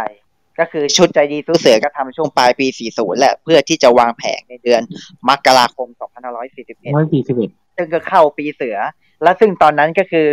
ช่วงนั้นบอสใหญ่มอมิวสิกก็ออกอัลบั้มบางอ้อพอดี อ่าอ่าชน ก่ กั อน นโฆษณาโฆษณาติดกันเลย อืม สมัยนั้นแหละโฆษณา ก็ บาง มี อ้อ ฮัลโหล ติด วันหยุด ต่อ เทปหนึ่งอ่ะ จะเอาสองอัลบั้มเนี้ยมาออกด้วยกัน นั่นแหละสมัยก่อนจะเจอบ่อย และที่ฮาคือใจดีสู้เสือ สปอนเซอร์ก็เป็นไฮลักไทเกอร์อะไรนะ ใจดีสู้เสือ สนับสนุนโดยไฮลักไทเกอร์แปลว่า นั่นไง โคตรบังเอิญอะจำได้ ไทยอินได้ เออ สมัยนั้นแบบสนุกดีอะเพลงแรกเปิดตัวรู้สึกจะเป็นเพลงใจดีสู้เสือก่อน อ่าใช่ใช่ใช่ ใช่ไหมถ้าจำไม่ผิดแล้ว ใช่ จาก ใช่ นั้น คือรู้สึกเสือแล้วก็มาเสด เออ แล้วที่ฮาตลกคือแบบเฮ้ยสมายบัฟมาจากไหนอะ อ๋อ ตอ พี่ น ดิบ นั้นสมัยบัฟเรือแตกมาจาก EMI ครับ แล้วกำลัง พี่ดิกกับพี่หนึ่งอ่ะแล้วก็พี่เต็นด้วยมั้งพี่เต็นพี่เต็นรู้สึกจะเล่นกีตาร์ด้วยใช่ปะใน MV ใช่ครับใช่ แต่มือกลองเป็นพี่สูนะ อืม เหมือนจะเป็นพี่สูอ่ะพี่สูซิลเจียนเป็นคนตีกลอง แล้วโปรดิวเซอร์แกก็ยังเป็นเหมือนเดิมใช่ไหมครับน้องท็อป เป็นครับ เพราะว่า แต่ว่า ทาง ทีม ทางค่ายอิสระหมดครับ อืม ก็คือแบบว่าเคยทำสมัยที่ของเสือยังไงก็ทำ ทำอย่างนั้น ทำทำอย่างนั้นแหละอืมครับเพราะเขาเห็น แต่ว่า เชื่อฝีมือ อืม แต่ว่าเหมือนรู้สึกว่าเครดิตอัลบั้มคนทำดนตรีก็เปลี่ยนไป อ่าใช่ใช่ ตีเปลี่ยน แต่ในการอัดสดเนี่ยคือยังเล่นกลองสดเหมือนเดิมก็คือพี่สูซิลเจียนเป็นคนอัดกลอง รู้สึกว่าการโปรโมทตอนนั้นอย่างที่บอกกันนะครับแต่เอ่อจะดีรู้สึกเสือก่อนแล้วก็มาแล้วก็มา และเศ เส ษเป็นประเด็นกันเลย เอ๊ะพี่เอใช่ไหมใช่ใช่ พี่ฤทธิ์ พี่ฤทธิ์พี่ฤทธิ์พี่ฤทธิ์ขอโทษครับพี่ฤทธิ์พี่ฤท ลิศ ธิ์ค มา รับ ลิศมังคลานนท์เป็นพระเอกเอ็มวีครับ ครับพีเจแคทเรดิโอก็มาเป็นเอ็ม เศ บี ษอะ ให้เอกเอ็มบีตัวนี้ ขอโทษนะเออพูดคุยกันเรื่องเพลงเศษอยู่ปะ ใช่ใช่เศษเศษ เนี่ยแหละ ตั้งแต่เศษ เนี่ย เป็นคนแบบใครๆก็ต้องไปคิดกันต่างๆ นานาว่าเป็นเพราะจาก RS หรือเปล่า ใช่ใช่หลายคนเขาตีความว่าเฮ้ยมันเป็นจดหมายอกหัก จากถึงค่ายเขาหรือเปล่านะครับ เนี่ยแหละ เนี่ยแหละ แต่พี่เสือก็ได้ให้ความกระจ่างไปในปาเต้ทอไปเรียบร้อยแล้วแหละ ผมไม่ใช่แกแกพูดรวมๆแกพูดถึงคนขึ้นมีลงในช่วงเศรษฐกิจ อ่า เงินบาทร้อยตัวอย่างเงี้ยครับ เออเพราะช่วงนั้นอัลบั้มออกมาช่วงนั้นพอดีไง ก็เหมือนแบบ บาทลอยตัวพอ ใจ ดี อะไร เคยดีสู้เสือนี่พี่ทศร้อยแปดมงกุฎมาเล่นใช่ไหม ใช่แล้วใช่ ปีนั้นเป็นปีฟุตบอลด้วยนะปี บอลโลก ปีบอลโลกครับปีบอลโลก แต่ว่าพี่เสือแกมาก่อนแกมาต้นปี การโปรโมทตอนนั้นก็รู้สึกว่าครอบคลุมไปถึงช่วงบอลโลกเหมือนกันนะพี่ดิเพราะว่า โอ้ย ผมจำ ไป ได้ ไป ว่า ยืนไปยืนอยู่ ใช่ เพราะว่าเพลงดู ไป โง่ ยันปลายปีครับพี่ ๆเออตอนนั้นก็ฮือฮาอยู่เหมือนกันนะเพลงดูโง่ๆตอนนั้น ก็ อืม แจ้งเกิดพาคุณอดิเทพชดใช้เข้าวงการนะครับ อ่าใช่ ขุน พี่โอ้ ช้าน งขุนเอ้ยเอ้ยขุนแผนขุนแผน คุณแผนครับ นอกเอ็มวีก็แชมเปี้ยนอีกนะฮะ PX PX ก็คือนั่นแหละ เป็นเมียเราต้องอดทนก็ดังจากสองสี่เก้าเก้า จาก ไว้ ต่อ ว่าเลย สี่เก้าเก้าใช่ คือชุดนี้จะไม่เกิดขึ้นถ้าที่ที่เล็กบุษบาไม่ไปทักพี่เสือนะครับ สิ่งที่อยากรู้เลย ไม่รู้ทุกคนจะคิดเหมือนกันเปล่า ความสำเร็จจากชุดนี้กับชุดแรกมีอะไรที่น่าเปรียบเทียบบ้า ผ ง มว่าคนละแบบนะครับ อ่า คนละแบ่งที่เพราะว่า ด้วยการทำงาน เป็น อย่าง ช่ ที่ ใหม่ด้วยแล้วก็ด้วยอะไรแบบนี้อะไรด้วยไงครับอ่ะพี่ออฟมา ด้วยด้วยด้วยการที่อูว่ามาเมื่อกี้แล้วก็บรรยากาศในช่วงนั้นมันเหมือนกับว่า เราเรารู้สึกว่ามันมันเหมือนกับเฮ้ยเหมือนฟื้นจากช่วงเศรษฐกิจอะความรู้สึกของผมนะว่าแบบเออ มันเหมือนมีแบบฟื้นฟูอะว่าแบบการได้มีอัลบั้มนี้มามามาฟังในตอนนั้น มันรู้สึกว่าเอ้ย ก็ปลอบใจ เออมันเหมือนเป็นการต่อเนื่องจากงานของนักเสือในช่วงก่อนหน้านั้น ใช่ ดี เดี๋ยวนะเออใจดีสู้เสือนี่มาก่อนประเทืองนี่หว่าใช่ไหมพี่ มามา มาก่ ก่อ อน น มา ครับ ก่อนมาก่อน เพราะว่าพ่อพี่ไทยมาตอนโน่นธันวาสี่หนึ่งครับ มาช่วงปลาย ปีนี้ไม่ใช่เลย อ่าๆโอเค เออ แล้วก็มาปลายปี ใช่ แต่มีเพลงหนึ่งในชุดเนี้ยแหละที่แบบเรียกน้ำตาได้โดยความรักความผูกพันที่พ่อมีต่อลูก เอ นั่ อน ก็คือดาวดวงน้อย น้อย น้ำน้อยอ่ะ เพลงนี้จำได้เปิดตั้งแต่วันพ่อปีสี่หนึ่งเป็นต้นมาเพลงนี้จะจะได้ยินบ่อย ดาวดวงน้อย ซึ่งใครพอรู้ที่มาไหมเพลงเนี้ยดาวดวงน้อยไม่รู้แต่เพราะว่าเหมือนแกจะมีลูกมั้งตอนนั้นน่ะ แกแต่งให้ลูกสาวครับ จะแต่งให้ลูกด้วยใช่ไหมฮะ น้องเพลงอ่ะน้องเพลงใจอา ครับ น้องเพลงใจ น้องเพลง อาเนี่ย เออน่าจะเพิ่งเกิด ก็เลย เอ๊ะได้ยินเสียงพี่เบิร์ดแล้วนะครับ จะสารภาพตรงนี้เลยก็แล้วกันว่าปีเสือผมไม่ค่อยได้ตามเท่าไหร่จะมาฟังยุคแกรมมี่แล้วส่วนใหญ่ก็ฟังแบบเพลงโปรโมทอะไรประมาณนี้เป็นหลักก็เลยแบบยอมรับว่าข้อมูลอาจจะสู้ท่านอื่นๆไม่ได้อะครับสำหรับเทป อ๋อ นี้นะ เดี๋ยวครับ เจกับนายห้างนี่ฮะ เกือบลืมครับ ในช่วงในช่วงโปรโมทตรงนั้น อ่า ผลงานของแกเนี่ยพี่เบิร์ดฮะ กลับไปเก่า แน่นอนแน่นอนเพลงนี้แหละทำให้แบบโหเขาง่ายๆทำให้ปรับลุคใหม่ของพี่ของพี่เบิร์ดไปเลยอ่ะกลายเป็นคนที่ต้องร้องแบบเค้นพลังอ่ะ ต้องเรียก ฉัน คนนี้ยุคนั้นต้องเรียกอย่างนี้พี่ทิดเบิร์ด อ๋อเพิ่งศึกไง ต อ๋ อ อน นั้น ไอ้ ก็เพ ไง ลงได้ไหมนะครับ ของเบลนี่นะฮะ อ่าได้ไหมด้วยครับครับ เมกเฮดใช่ศิลปินสาวเบอร์แรกของเมกเฮด ยุคนั้นเสาอากาศบนศีรษะคลองเมืองเลยนะไบโอนี่เนี่ย มารู้ตอนที่เขาไปออกคอนเสิร์ตนี่แหละที่เขา พอพูดถึงลุงเต๋อใช่ ซึ่งวันนั้นก็มีคอนเสิร์ตแดดและซึ่ง จาก วันนั้น เพื่อน แกก็ พี่ ไป และน้องแด่เรวัตพี่ อ่านั่นแหละนั่นแหละเลยชื่อนั่นแหละแล้ว ร้องเพลงชายแปลกหน้าครับ เออก็คือตัวแทนตัวเองไงก็คือตัวเองเป็นคนแต่งหน้า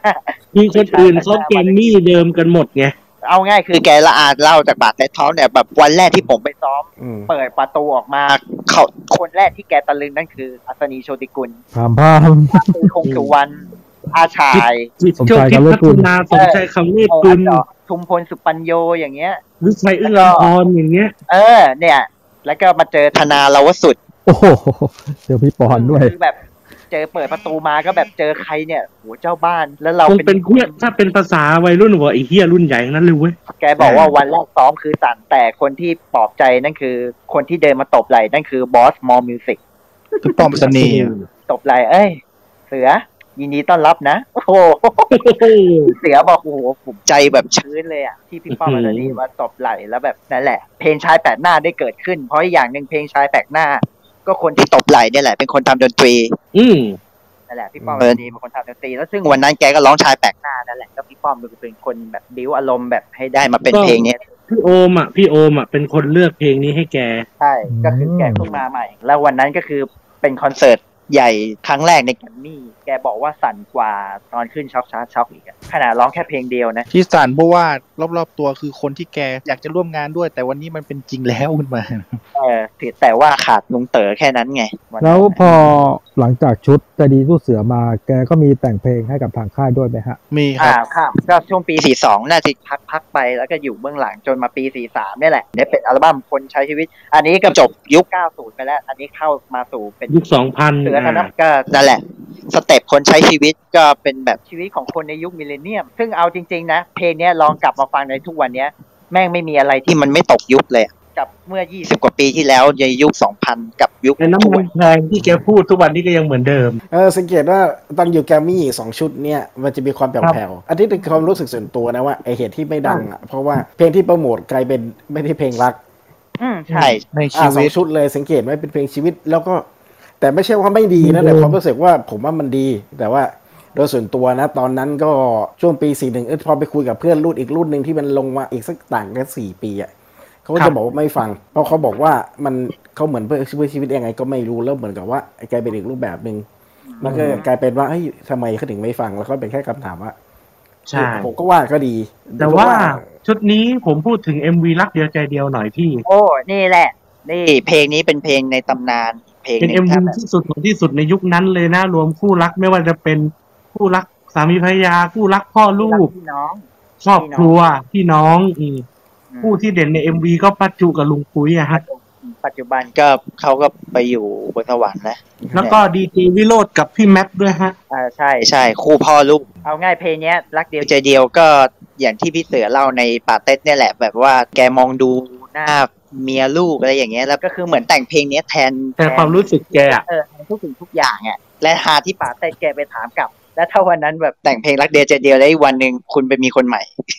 มีความรู้สึกว่าชุดเนี่ยจะมีความเป็นโฟกล็อกขึ้นมาหน่อย อย่างที่พี่ ใช่ ทำให้หลายคนเข้าใจผิดที่ว่ามันเป็นงานเพื่อชีวิตที่เข้มข้นเกินไปอะไรเงี้ยครับ แต่จริงๆผมว่าก็ไม่ใช่นะเพียงแต่ว่าซาวด์เขาสุขุมขึ้น แล้วก็มีความละมุนขึ้นอ่ะ แต่ว่าใครที่ชอบ แต่ผมรู้สึกว่าพอมาฟังคนใช้ชีวิตแล้วมันก็นึกถึงชีวิตนี่นะ ก็นั่นแหละก็ประมาณหนึง ใช่ อะ เพราะไม่ใช่แบบประกาศแบบตอนแรก อืม เออผมผมผมเห็นผมเป็นเรื่องกับทอมนะ เพราะว่าด้วยด้วยความที่อัลบั้มชุดเนี้ยมันเหมือนกับว่า เอ้ย มันจะพยายามเข้าถึงความเป็นความเป็นคนเมืองมากขึ้น เป็นแต่ว่ามันยังมีความความเป็นเนื้อเสืออยู่เรียกได้ว่ามาปรับลุกมาให้เข้ากับคนเมืองนะครับ จะมีสู้เสือเนี่ยนะเดี๋ยวนะโทษนะฮะคือจะสังเกตดีๆ มันก็คือเอาถ้าจะถือว่าเป็นยังได้อยู่ภาคสองก็ได้นะ แล้วก็อันเนี้ยคนใช้ชีวิตอะคือชีวิตนี่ภาคสองก็ได้นะ นี่นี่นี่ผมก็ถือว่าเป็นอย่างนั้นเหมือนกันฮะ แต่แค่ว่าพูดถึงภาพรวมของภาพบ้านเมืองว่าปีสี่สาม คือมีชุดนี้เป็นเซลกระดาษสีเหลืองข้างนอกแล้วก็ข้างในก็เป็นอีกปกหนึ่งนะฮะมีสองปก แต่ว่าเทปอะครับเทปรู้สึกจะมีปกเดียวด้วยว่าผมไม่แน่ใจ เทปปกเดียวครับ แต่ซีดีมีสองปกแล้วก็ปกยังเป็นสองร้อยเก้าสิบาทอยู่ในราคาในยุค ใช่ นั้น ปี นะฮะ สี่สามยังราคานั้นอยู่นั่นแหละ เพราะผมไปเจอจากบ้านพ่อตาสภาพยังไม่แกะเลยพี่ แต่เอาจริงๆในในณวันนั้นนะเพลงรักเดย์ใจดีคือที่สุดในอัลบั้มเลยนะไอ้ท่อนแม้จะนอนหลับฝัน ฉันมีแต่เธอเท่านั้นนั่นแหละก็เป็นช่วงที่แกแบบอยู่ในห้องนอนและมองลูกมองเมียนอนอ่ะ อืม มองแฟนเขานอนแล้วแกก็นั่งแต่งเพลงอ่ะแม้จะนอนหลับฝัน แล้วยอดขายเป็นไงพี่ชุดนี้กับใจดี ย สู้ อด เสือ ขายระดับหนึ่งครับ แต่ว่าอาจจะไม่ได้ตุ้มตามเหมือนตอนสองชุดแรก นั่นแหละก็คือถ้าถ้าผมให้ชุดนี้ก็คือเนี่ยแหละ พอรักเดียวใจเดียวเนี่ยแหละที่ทำให้แบบอัลบั้มชุดนี้ก็ประสบความสำเร็จในระดับหนึ่ง เอ๊ะแล้วตรงนั้นความทรงจำของพี่ในยุคของพี่เสือสมัยแกรมมี่นี่เป็นยังไงบ้างฮะไหนๆก็สอบถามนิดนึง ในช่วงนี้ผมก็รู้สึกว่า อ่าผมกับเจด้วยด้วยความเป็นช่วงวัยเดียวกันนะมันอย่างที่บอกไปนะครับว่านักเสือในชุดนี้มันก็มีความแบบสุขุมมากขึ้นนะครับแต่ว่าพอพอมีเพลงรักเดียวใจเดียวมามันก็แบบเฮ้ย เราเราได้เห็นความละมุนในเรื่องความรักของของนักเสือนี่ว่าได้เห็นมากขึ้น ผมก็จะทันในช่วงที่ยุคของใจดีสู้เสือมาจนถึงคนใช้ชีวิต ซึ่งมันมีความรีเลทกับเราเพราะว่าเราเราจะรับรู้ของของตัวเพลงตัวผลงานของคุณเสือในช่วงเวลาที่อยู่แกรมมี่ในตอนนั้นด้วย แล้วมันด้วยเพลงของเขาก็ถือว่ามีมันกลั่นกรองจากประสบการณ์ตั้งแต่ตอนที่ทำงานอยู่จากค่ายเก่าแล้วก็มามาช่วงที่อยู่แกรมมี่ด้วยส่วนหนึ่งก็เลยทำให้มันตกผลึกออกมาเป็นช่วงหนึ่งที่มันสุกงอมแล้วในในแง่ของของของการของการทำเพลงของแกด้วยอะเพราะว่าด้วยความเป็นคุณพ่อแล้วอะไรอย่างเงี้ย ใช่ ครับ แล้วแล้วมุมมองต่างๆ มันก็เปลี่ยนไปไง อัน เข้าใจ นี้ ไหม เห็นด้วย อันนี้เห็นด้วย อืมมันก็จะเป็นความสุขุมความสุขุมแบบพี่เสือในช่วงช่วงที่อยู่แกรมมี่แล้วหลังจากนั้นนะ และเพลงหนึ่งที่การันตีได้นั่นคือเพลงเสียชีพไม่เสียเธอ ใช่ใช่ เป็นเพลงที่แบบรู้เลยว่าเนี่ยพี่ชีวิตพี่เสือผ่านมาจากวัยรุ่นยี่สิบปลายๆจนทุกวันนี้แกอายุสะในนวันนั้นสามสิบกว่าๆมีลูกมีครอบครัวแล้วเนี่ยแหละ ก็เป็นเพลงมุมมองในความรักที่แบบโตขึ้น ไม่รู้นะก็ถือว่ายอมรับตัวช่วงนั้นก็เป็นช่วงหนึ่งที่ มันน่าจะเป็นเป็นเป็นอะไรที่แบบเป็นรูปแบบหนึ่งที่ทำเป็นในในรูปแบบของเขาที่ว่า อาจจะ ครับ ต้องการเจาะตลาดในอีกรูปแบบหนึ่งของ อืม ของ ครับ ช่วงนั้นแล้วก็เป็นผู้ใหญ่หน่อยๆแต่ว่า อ่าครับ อาจจะไม่ได้ไม่ได้เน้นวัยรุ่นอะไรขนาดนั้นคือ อาจจะเป็นผ่านในช่วงช่วงจุดที่ของเสือที่ว่าพีคหนักๆไปแล้วก็คือนะช่วงนั้นเขาก็เลยอาจจะทำเป็นอีกรูปแบบหนึงก็ผมก็ว่าดีนะเพราะช่วงนั้นก็ยังถือว่า ผมก็คือตามมาเกือบตลอดอะไรอย่างเงี้ยฮะ ในปกเทปคนใช้ชีวิตถ่ายที่สะพานอะไร ของเรื่องสะพานนี่เดี๋ยวขอคุณนัทนิดนึงความทรงจำคุณนัทตอนนั้นเนี่ย ในฐานะเราอายุใกล้ๆกันตอนนั้นเป็นไงบ้างฮะ ครับ ขอบคุณค ก็ รับ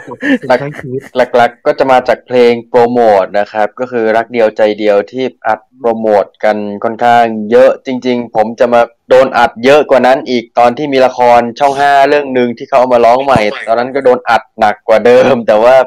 ตอนรอบแรกชุดที่ดังที่สุดตอนนั้นก็ของชุดเนี้ยความทรงจำก็คือเพลงนี้เนี่ยแหละ แต่ว่างานของพี่เสือที่ผมนึกถึงชุดแรกเลยก็คือชุดต่อไปนี่แหละเดี๋ยวพอถึงชุดต่อไปเดี๋ยวจะเล่าให้ฟังว่าผมเจอ MV เจออะไรยังไงประมาณนั้นนะครับเผื่อ แล้วเดี๋ยวเดี๋ยวลืม เพราะว่า ลืมน้องท็อปครับ มีความรู้สึกว่า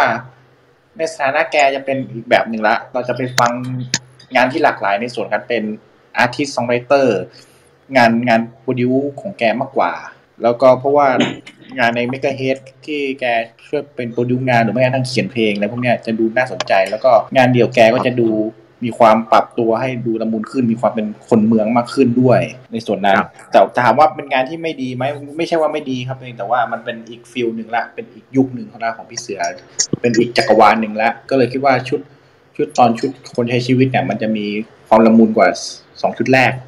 กว่าหน่อยเนี่ยแหละครับ เดี๋ยวเรื่องสะพานสะพาน เออ สะพานก็บอกเลยสะพานปิ่นเกล้า อ๋อ สะพานปิ่นเกล้าและอีกอย่างหนึ่งเอาง่ายคือตัวเองเคยไปตามรอยไอ้ที่มันมีป้ายจอห์นนี่วอลเกอร์ในปกอ่ะ โอ้ สโลแกนอะไรสักอย่างนี่แหละ คนเราไม่มีใครล้มเหลวอ่ะนะพี่ เนี่ยแหละเนี่ยแหละ ได้เราเคยเคยได้ผ่านไปด้วย ในนะวันนั้นนะเพราะวันนั้นกลับลาดบุรีไง แล้วก็ต้องขึ้นสะพานปิ่นไปทางฝั่งสายใต้อะนั่นแหละ เลยผ่านตรงนั้นแล้วก็หยิบปกเทปมาดู แล้วก็ชี้ให้พ่อนี่ไง เราผ่านจุดพอดีเลยอะ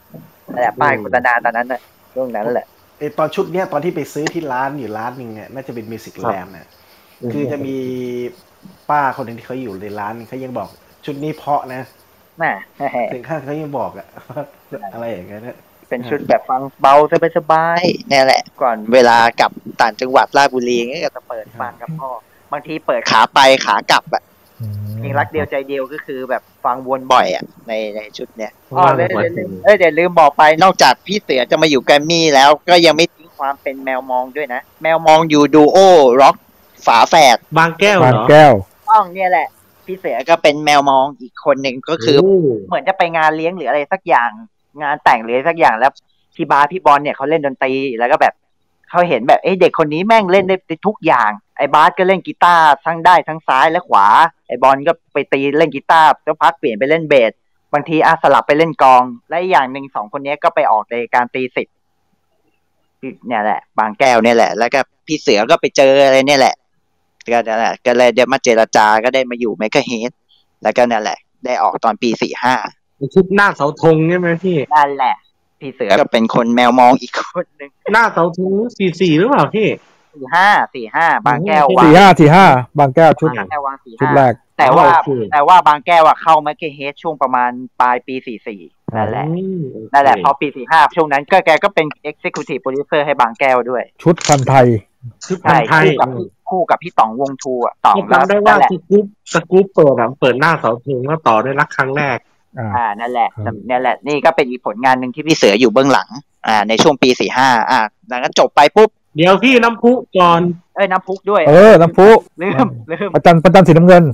ใช่แกทำเพลงด้วยเพลงเสียคนเออ เสียคนเสียคน โอ้โหละครละครเรื่องนี้ไม่ต้องพูดถึงแล้วฮะ เดี๋ยวนะครับ มันจะมีอัลบั้มชุดหนึ่งชื่อวงสติ v e n อักลีชื่อชุดประชดอะไม่แน่ใจว่าแกเป็นโปรดิวเซอร์หรือเปล่า สี่หกครับ ประมาณสี่หก อันนั้นสี่หกเลยใช่ไห เพ ม ราะตอนนั้นแกเปิดค่ายปีสี่หกแล้ว น่า น่าจะ จะ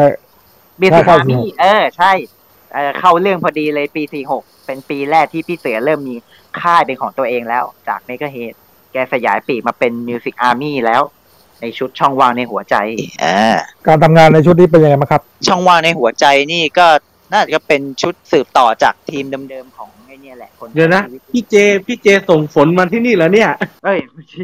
ไปแล้วผมพี่หยุดแล้ว ต่อเลยครับผม ช่องว่างในหัวใจก็ทีมเดิมๆแต่ว่าเพลงแบบเริ่มแบบ โอ้โห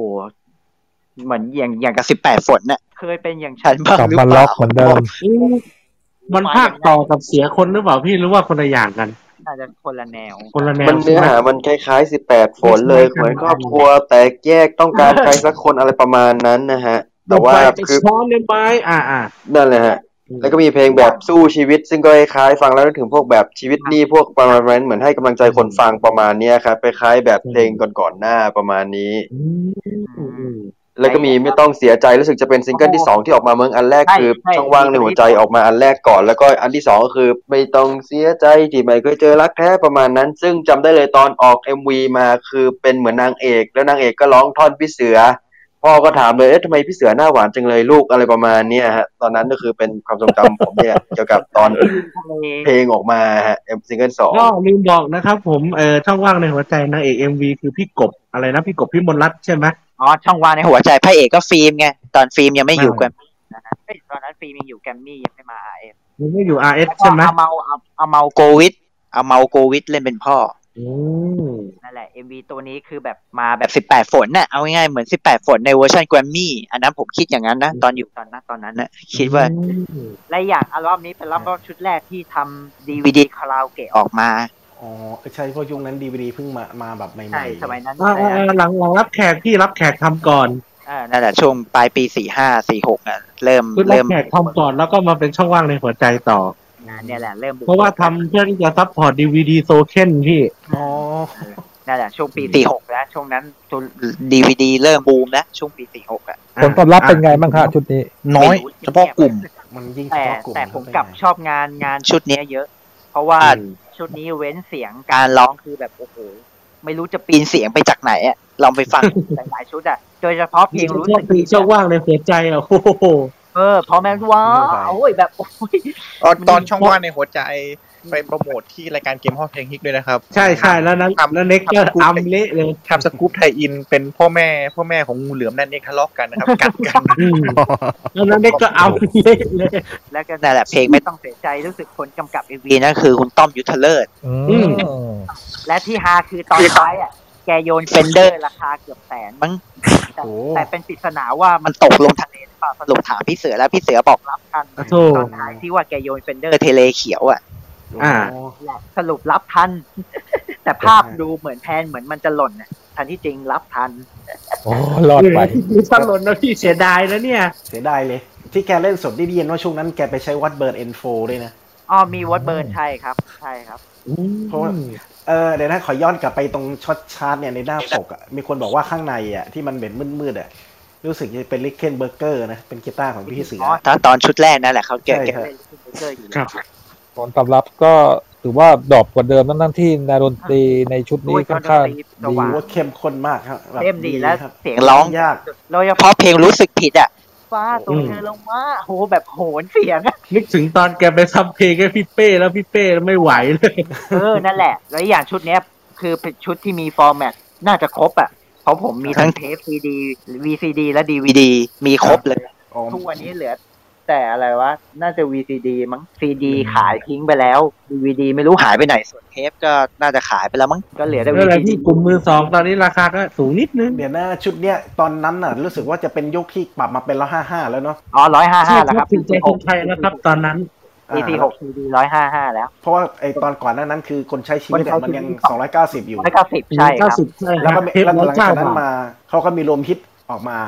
อืม เวลี่เบสออกมาแล้วก็ อ๋อเดี๋ยว Very Best ใช่ครับ อ่าแล้วก็มาชุดนี้มาชุดนี้เลย ผมไม่เคยเจอดีวีดีเอายอมรับว่าไม่มีเจอแต่วีซี อ๋อ กับซีดี มันไทยอินกับดีวีดีโซเคนครับพี่มันเลยหายาก ครับ เออแล้วก็เพลงในชุดช่องว่างมีเพลงหนึ่งที่พี่เสือเหมือนไปเจอคู่สามีภรรยาคนหนึ่งเขาขายของอยู่ข้างทางอะแล้วแกก็ไปส่งเพลงก็นั่นแหละคือเพลงนางฟ้าข้างถนน โอ้ แก เอา แบบ จริงนะถ้าแกโปรโมทเอาเพลงไม่ต้องเสียใจมาเป็นตัวโปรโมทก่อน มันก็อาจจะดังกว่า ดั นี้ งกว่า แต่ก็คือซิกเนเจอร์เขาแหละเขาก็เลยต้องประกวดโมลักษณะแบ ไม่ บนี้มัน ถ้าพูดถึงพี่เสือมันต้องนึกถึงเพลงชีวิตไงพี่ ใช่ก็เลยบอกว่าไอ้ตั้งแต่ตั้งแต่ชุดสองเป็นต้นมาการโปรโมทของแกจะไม่ให้โปรโมทเพลงเพลงรักเหมือนชุดแรก ชุดและ เพราะว่าชุดช่องว่างนี่ผมจำได้เลยวันแรกก็เนี่ยแหละช่องว่างใจขายสองสามเดือนมั้งแล้วก็มาเป็นเพลงไม่ต้องเสียใจเอวีตัวที่สองแต่อยู่นานมาก คือคือฉายเอวีตั้งแต่เวอร์ชั่นเต็มอ่ะจนสุดท้ายแม่งตัดตัดท่อนอะไรสักอย่างออกอะโปรโมทสั้นๆ แล้วก็มาเอวีตัวสุดท้ายเนี่ยคือนางฟ้าข้างถนนที่โอวคิดเป็นพระเอก อ่าใช่ นั่นแหละ โปรโมท คือ โปรโมทสั้น เพราะว่าไอเนี่ยดูในไฟท์ไลท์บ่อย เจอในไฟท์ไลท์บ่อย นั่นแหละ พอมาเป็นอย่างนี้ก็ข้ามไปชุดห้าเลยฮะ รักคนไทย เดี๋ยวขออนุญาตพี่เทปมือหนึ่งช่องว่างในหัวใจในช้อปปี้หนึ่งพันบาทนะครับ มาปีสี่แปดก็รักคนไทย เปิดด้วยไฟล์ไลน์ก่อนเลยฮะ ใช่เอ็มวีตัวแรก และชุดนี้ก็พิเศษตอนนั้นสมัยนั้นเขาน่าจะรู้จักกันนะ Enhance CD อ่ะพี่เสือก็เป็นชุดแรกที่ทำทำเป็นแบบ Enhance CD ใช่ มีโปสเตอร์มีอะไรเลือกมีลูกเล่นอะไรในซีดีอ่ะนั่นแหละ ชุดนี้ก็ถ้าในตอนนั้นนะตอนนั้นก็มีเพลงร้องไห้กับฉันนี่แหละที่แบบ ที่เป็นมิวสิกวิดีโอตัวแรก ๆ เลยเหมือนกันนะครับ ใช่ครับ เป็นเพลงโปรโมทของชุดนี้ด้วย นั่นแหละเพราะน่าจะโดดเด่นสุดแล้วแหละ ซีดีปกแข็งที่ว่านี่คือปกมันจะยาวกว่าเดิมแล้วเหมือนเป็นซองใช่ไหมพี่ ตัวตัวแรกรักคนไทยแล้วก็ร้องไห้กับฉันแล้วก็อะไรนะ เท่าที่มีอ่าแล้วก็เท่าที่มีที่พี่กับตันกับพี่บีน้ำทิพย์เล่นอ่ะ ยุคนั้นรักแปดพันเก้ากำลังดังไง มีมีมาแอบมาโปรโมทในนิตยสารดีทีนะครับผมจำได้ เพราะว่ามีมีมีเพลงฉันไม่ยอมมาอยู่ในซีดีที่แถมมากับดีทีด้วยจำได้ น่าจะเป็นฉบับที่สี่มั้งที่หน้าปกน่าจะเป็นวงครูใช่ไหมคิดว่าใช่แหละ เอ๊ะแล้วทีนี้ชุดนี้กระแสเป็นไงบ้างฮะ หนักกว่าหลายชุดเลยครับ ดอกดอกกว่าดอกกว่า เรื่อง เขา อะไร ว่าอี พี่ ก เพราะตอนนั้นเอนโดฟินโปเตโตอะไรมาแรงนะช่วงนั้น ต้องเอาง่ายคือถ้าเพลงถ้าชุดเนี้ยไม่ได้เพลงร้องไห้กับฉันก็ก็ ก็ไม่มี ก็แทบ เพลงอะ แค่ ก็แทบ แค่จะ จะไม่เป็นรู้จัก อันเดอร์เลดอ่ะ ถ้าไม่รู้นะในความรู้สึกอัลบั้มชุดนี้คือ ใช่ อันเดอร์เลดของธนพลอินทริศ ชุดนี้มีเพลงเยอะกว่าชุดอื่นๆไหมฮะ มีสิบสามเพลงครับ ใช่ อ่าฮะ เพลงหนึ่งแบ็กกิ้งแท็ก ครับ สารภาพว่าชุดเนี้ยเอ่อไม่ได้ติดตามเลยค่ะ ย้ายมาอยู่อเมริกา แล้วก็ไม่ไม่ได้ยินด้วยค่ะว่าพี่เสือออกชุดนี้มาถ้ายังไงรบกวน เขาคนยังอยู่อยู่ในเมืองไทยด้วยกันบางคนก็ไม่รู้ด้วยว่าพี่เสือเคยออก ผมว่าไม่รู้ถ้าไม่ตามจริงๆช่วงนั้น เพราะว่า ถ้าไม่ดูรายการเพลงอ่ะพี่ไม่รู้ เพราะเหมือนกับว่าเพราะช่วงนั้นจะมีอะไรใหม่ๆที่มาเยอะแล้วเหมือนกับว่าช่วงนั้นก็ศิลปินที่เด่นๆอ่ะโปเตโต้เอ่ยหรือเอนเดอร์ฟิเอ่ยหรือช่วงและยุคนั้น โปเตโต้โดฟิตบอดี้สแลม อ่า บริสแลมชุดบิลีฟไง ตอนนั้นโปรโมทหนักมาก เสือใหญ่ด้วยพี่เสือใหญ่ด้วยตอนนั้นพันวรการกำลังดัง นั่นแหละมันเขาก็จะเข้าใจว่านั่นไง วงฟาเรนไฮน์ด้วย โอ้โหแต่ละคน วง ออก ฟาเรนไฮ มา น์ ดังๆทั้งนั้นเลย พาเลนไทายต้นปี แล้วก็มานะเสือแล้วก็มาบอดี้ นั่นแหละ แบบ ใช่ เอาง่ายถ้าไม่ได้เพลงร้องให้กับฉันก็ไมมีใครรู้จัก ไม่มีใครรู้จัก ลานนา ก็คือ เอยอะไรอย่างเงี้ยช่วงนั้น อืม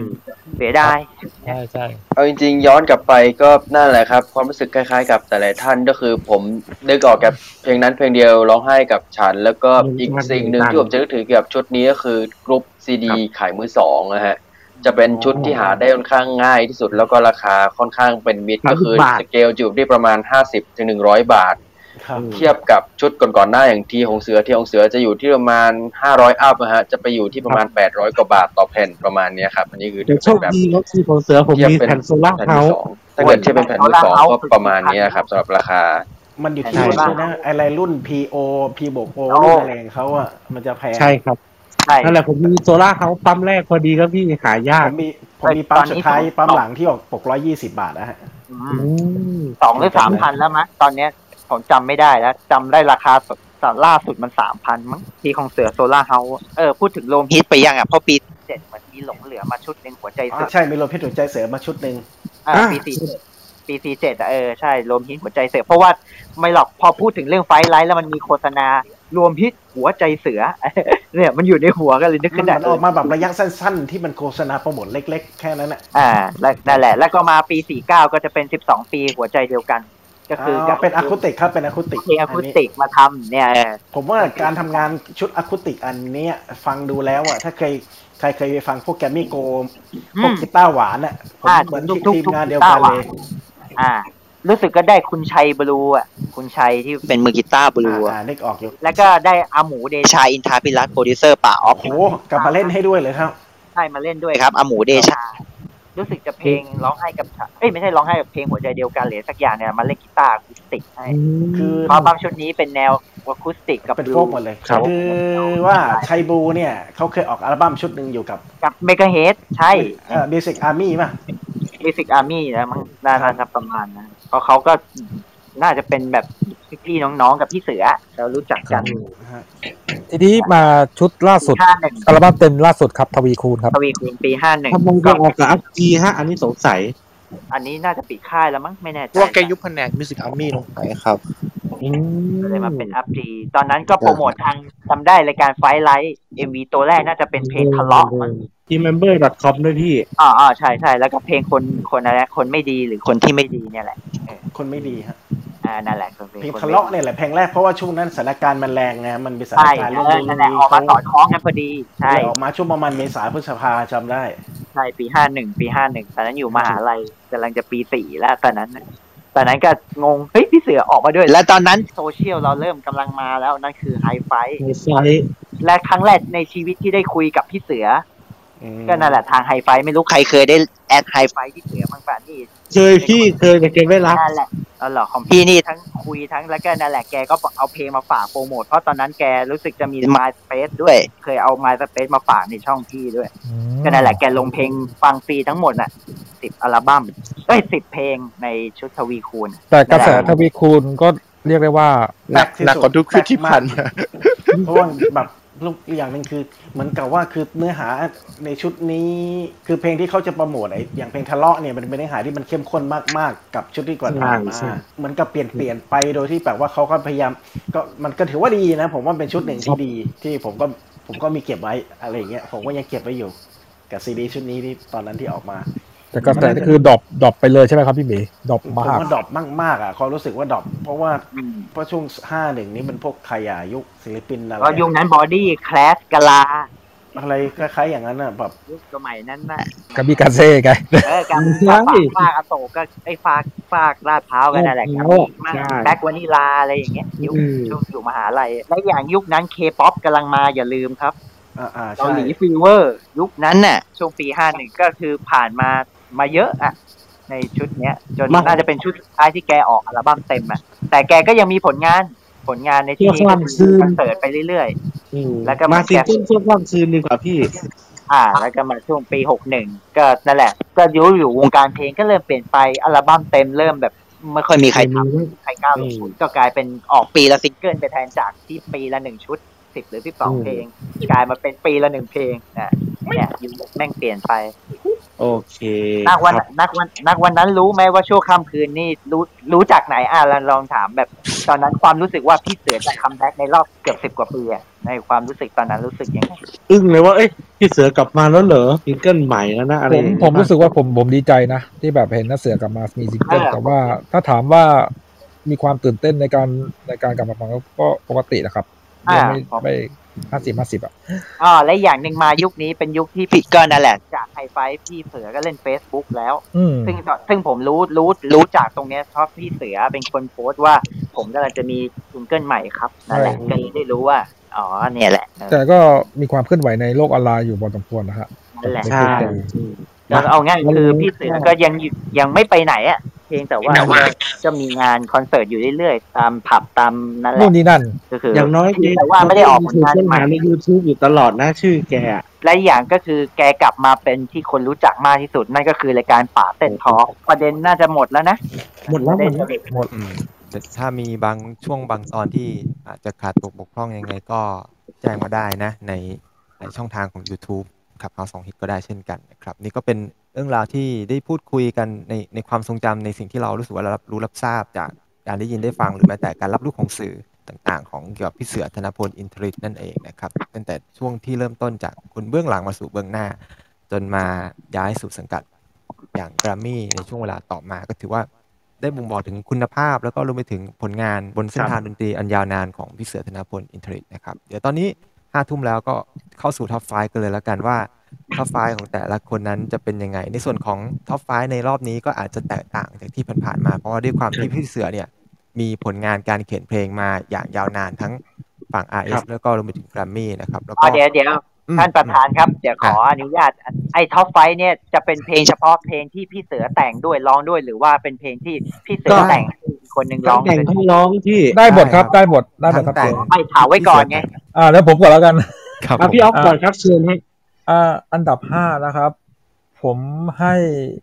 เป็นเพลงที่เพลงน้าเสือที่เป็นเพลงของน้าเสือที่น้าเสือร้องที่ชอบที่สุดคือมีอะไรยั่งยืนครับ ผมผมรู้สึกว่ามันมันเข้ากับว่าชีวิตแบบไอ้นี่ดี มีแบบว่าสัจธรรมอะความรู้สึกของผมนะสำหรับเพลงนี้ อันดับสี่ผมให้หนามยอกอกของป๋าครับ เพราะว่าน่าจะเป็นเพลงที่ชอบที่สุดของนักเสือที่ที่แต่งให้กับแกรมมี่ทางแกรมมี่นะครับผม อันดับสามนี่อาจจะแหวกหน่อยไม่แคร์ครับของแรปเตอร์ เพราะว่า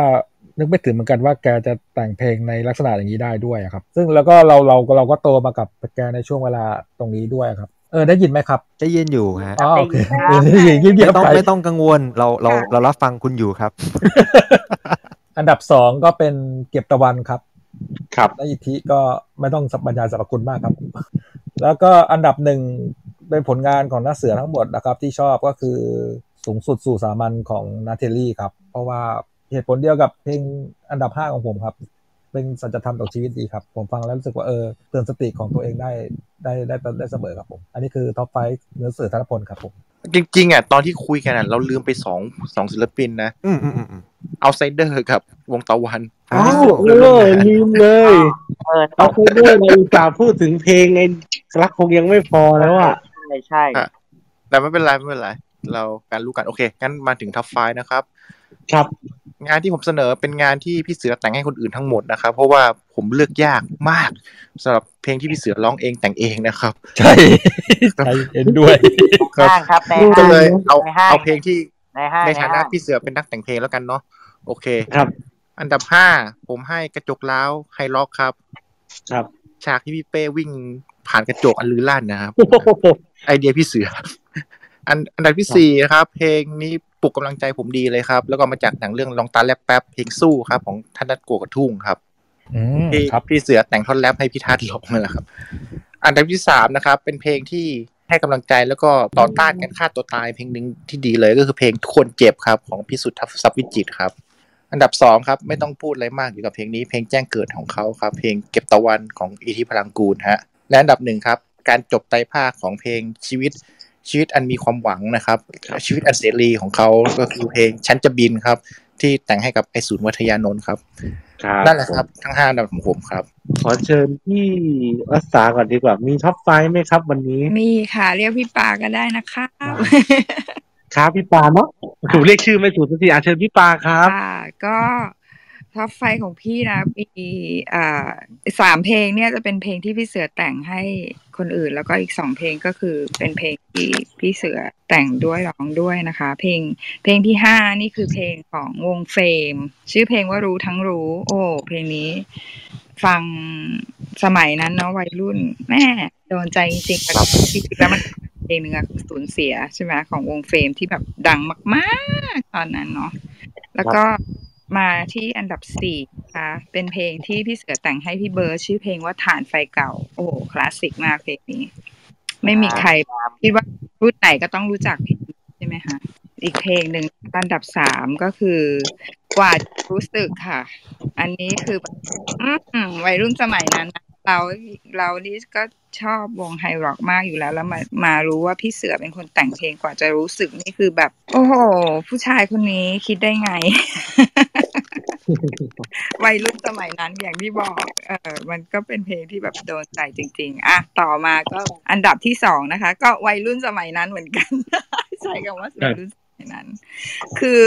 เพลงนี้เป็นเพลงที่แบบต้องโดนใจทุกคน อ่า ไม่ว่าสมัยไหนนะคะ ก็คือสิบแปดฝน มัน อ่าครับ เพลงที่โอ้โห ฟังแล้วก็คือแบบอืมแล้วชีวิตพูดอันนี้ก็คือแบบนอกเรื่องนิดหนึ่งก็คือ มันก็ในเรื่องนั่นแหละ มันไม่ใช่นอกเรื่องก็คือก็ชีวิตเราก็คล้ายๆกันกับเพลงสิบแปดฝนนะ มันฟังแล้วมันแบบโอ้โห มันอินมากๆสมัยนั้นนะคะ เป็นเพลงเพลงที่ดีเพลงหนึ่ง ที่ฟังกี่ทีก็ไม่เคยเบื่อ แล้วก็ฟังแล้วฟังแล้วมันเป็นความรู้สึกที่แบบเหมือนกับมีกำลังใจด้วยอะ่ะ เพราะว่าเออ เราก็ผ่านมาได้ถึงตอนนี้เนาะพอมองย้อนกลับไปเพลงสิบแปดฝนนี่เป็นเพลงที่เข้าใจวัยรุ่นสมัยนั้นจริง ๆ แล้วก็อันดับหนึ่งก็คือเรือลำหนึ่งค่ะ ของพี่เสือชอบมาก ๆ เพลงนี้ เป็นเพลงที่มันเป็นเพลงที่แบบชีวิตคนเราอะเนาะมันจะประสบความสำเร็จหรือว่าล้มเหลวอะมันมีขึ้นมีลง แล้วก็มันก็เราพวกเราก็คือเรือลำหนึ่งเนี่ยแหละที่ลอยอยู่ ในใจมีแต่จุดหมายคือฝั่ง มันจะไกลสักเพียงไหนต้องไป แม้ว่าในหัวใจไม่มีใครเลย ก็ตามนั้นค่ะ นอกจากนายห้างจะหนักใจเรื่องท็อปไฟว์กับผมเนี่ยแหละ นอกจากเทปพี่โจหนักใจ เทปพี่เสือก็หนักใจ คาดหวังคาดหวังคาดหวังคาดหวังคาดหวัง เพราะว่าผมก็มีท็อปเทนแต่ตอนเนี้ยผมบีบให้เหลือท็อปไฟว์โดยเฉพาะเอาเพลงที่แบบพี่เสือร้องมั่งแล้วก็แต่งให้คนอื่นคลาเคล้ากัน อ่าครับ อ่ะ คาดหวังครับ อันดับห้าก็คือเสียชีพเสียชีพไม่เสียเพอ อันนี้ไม่รู้ดิแบบในชีวิตเกือบจะเคยเป็นแบบอย่างในเพลงเนี่ยแหละทำงานเก็บเงินแบบชีวิตอยากให้แบบมีความรักแต่สุดท้ายก็ไม่สมหวังแต่ฟังแล้วก็แบบเออถ้าวันหนึ่งอยากมีความรักอยากให้มีเป็นแบบอย่างในเพลงอย่างเงี้ยถึงจะเสียชีพแต่ยังไงก็ไม่อยากจะเสียเธอไป แล้วก็อันดับสี่ก็ต้องยกให้เพลงนี้เลยเพลงรักที่แบบฟังแล้วแบบเราอยากรักคนนี้ คนเดียวไม่ว่าจะอ่ะอันไม่ได้เกี่ยวกับความรักแบบหนุ่มสาวเป็นความรักของครอบครัวนั่นก็คือเพลงรักเดียวใจเดียว เป็นความรักแบบไม่รู้จะบรรยายยังไง เอาแบบรักเดียวใจเดียวอะ แล้วก็อันดับสามอันนี้หนักใจมากแต่ก็เลือกมาแล้วก็คือเพลงขวางโลก มันเป็นความรู้สึกที่แบบนั่นแหละ ออกแนวจะขวางโลก แต่ก็ภายตามเนื้อเพลงอ่ะ แบบเลวฉันมันเลวในสายตาเธออย่างเงี้ยทำตัวแบบขวางโลกไอ้พวกเนี้ยก็เป็นเนื้อหาที่นั่นเหมือนกัน แล้วดนตรีก็แบบอืมบาดลึกเหมือนกัน เป็นพี่เสือในร่างอัศนี ก็อันดับสองอันนี้ต้องยกให้เพลง อันนี้เป็นเพลงที่แกไม่ได้ร้องเอง แต่ให้คนอื่นร้อง ซึ่งเป็นเพลงที่ฟังตั้งแต่เด็กแล้วแบบอยากจะบินได้ นั่นก็คือเพลงฉันจะบินที่แต่งให้พี่โอไอสูตรร้องก็คือเป็นเพลงบทสรุปจากเก็บตะวันและลูกผู้ชาย และและอีกอย่างเพลงเนี้ยเจ้าตัวพี่โอเองก็ชอบ เพราะเพลงนี้เป็นเพลงเหมือนแบบยังไม่รู้ว่าจะจะให้ใครไง แต่พอดี อืม ตรงช่วงนั้นอ่ะมันมีละครที่พี่โอเล่นนั่นคือเรื่องฉันจะบินไงและอย่างประกอบกับช่วงที่พี่โอก็จะเป็นศิลปินกับ RS ก็เลยได้เพลงนี้แหละไหนๆก็แต่งเพลงนี้ก็แต่งโปรโมทการเล่นละครไปด้วยแล้วก็โปรโมทอัลบั้มชุดใหม่ก็เลยเป็นเพลงฉันจะบิน แล้วก็มาอันดับหนึ่ง อันนี้ก็เลือกยากเอาออกแล้วเอาออกอีก แต่สุดท้ายก็เอามาใส่จนได้นั่นก็คือ เก็บตะวันครับนั่นแหละคือจุดเริ่มต้นที่ทำให้รู้จักกับผู้ชายที่ชื่อธนพลอิทธิฤทธิ์ถึงจะแบบ ไม่เคยเห็นหน้าค่าตาม รู้จักเขาเป็นใคร แต่แบบเขาแต่งเพลงได้แบบทำมาได้ยังไงอะจากครีเอทีฟจากอาร์ตดีเลกเตอร์ อืม แต่มาทำเพลงแบบเอาง่ายไปคือเพลงอยู่หนึ่งในใจทั้งไม่ว่าหนึ่งในใจของลุงอิดหรือในนามของการเป็นนักแต่งเพลงต้องยกให้พี่เสือ และเอาเพลงเนี้ยรวมกับขึ้นหิ่งไปด้วยเลยอ่ะ โอ้โหเป็นไงพี่ออฟสมดังที่หวังไหมพี่ ฮะ อ่าเชิญเชิญนัดก่อนดีกว่าคาดหวังคาดหวังคาดหวัง จริงผมละอายนิดหน่อยนะครับตอนต้นเราเกริ่นไว้อย่างดีเลยว่าไม่อยากให้พี่ออฟพูดเยอะกลายเป็นว่าวันนี้พี่ออฟพูดเยอะกว่าผมอีกนะฮะ ก็ สองคนฮะ ก็ใส่ออฟเขาน่าจะ ครั หาย บ เจ็บอกแล้วมั้งน่าจะ เอ้ยยังมีอยู่ อันดับห้านะครับก็คือ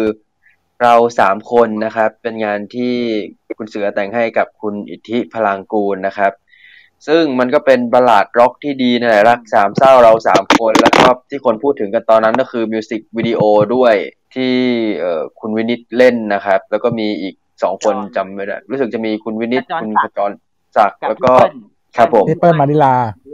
ก็เป็น MV ก็ ใน บอก ตำนานอีกจากอีกตัวหนึ่งนะครับ แล้วเพลงก็ขยี้ใจมากๆนะครับ ส่วนอันดับที่สี่ก็คือกระดาษห่อไฟ ซึ่งเอาเข้อจริงมันก็คือเป็นน่าจะเป็นเพลงแรกของคุณเสือเลยอะครับ ที่ผมได้ยินตั้งแต่ตอนเด็กๆครับ น่าจะไดยินก่อน 18 ฝนกับรักคงยังไม่พอฮะได้ยินเป็นอันดับแรกเลย แล้วก็เหมือนเพลงมันติดหูมาก แล้วก็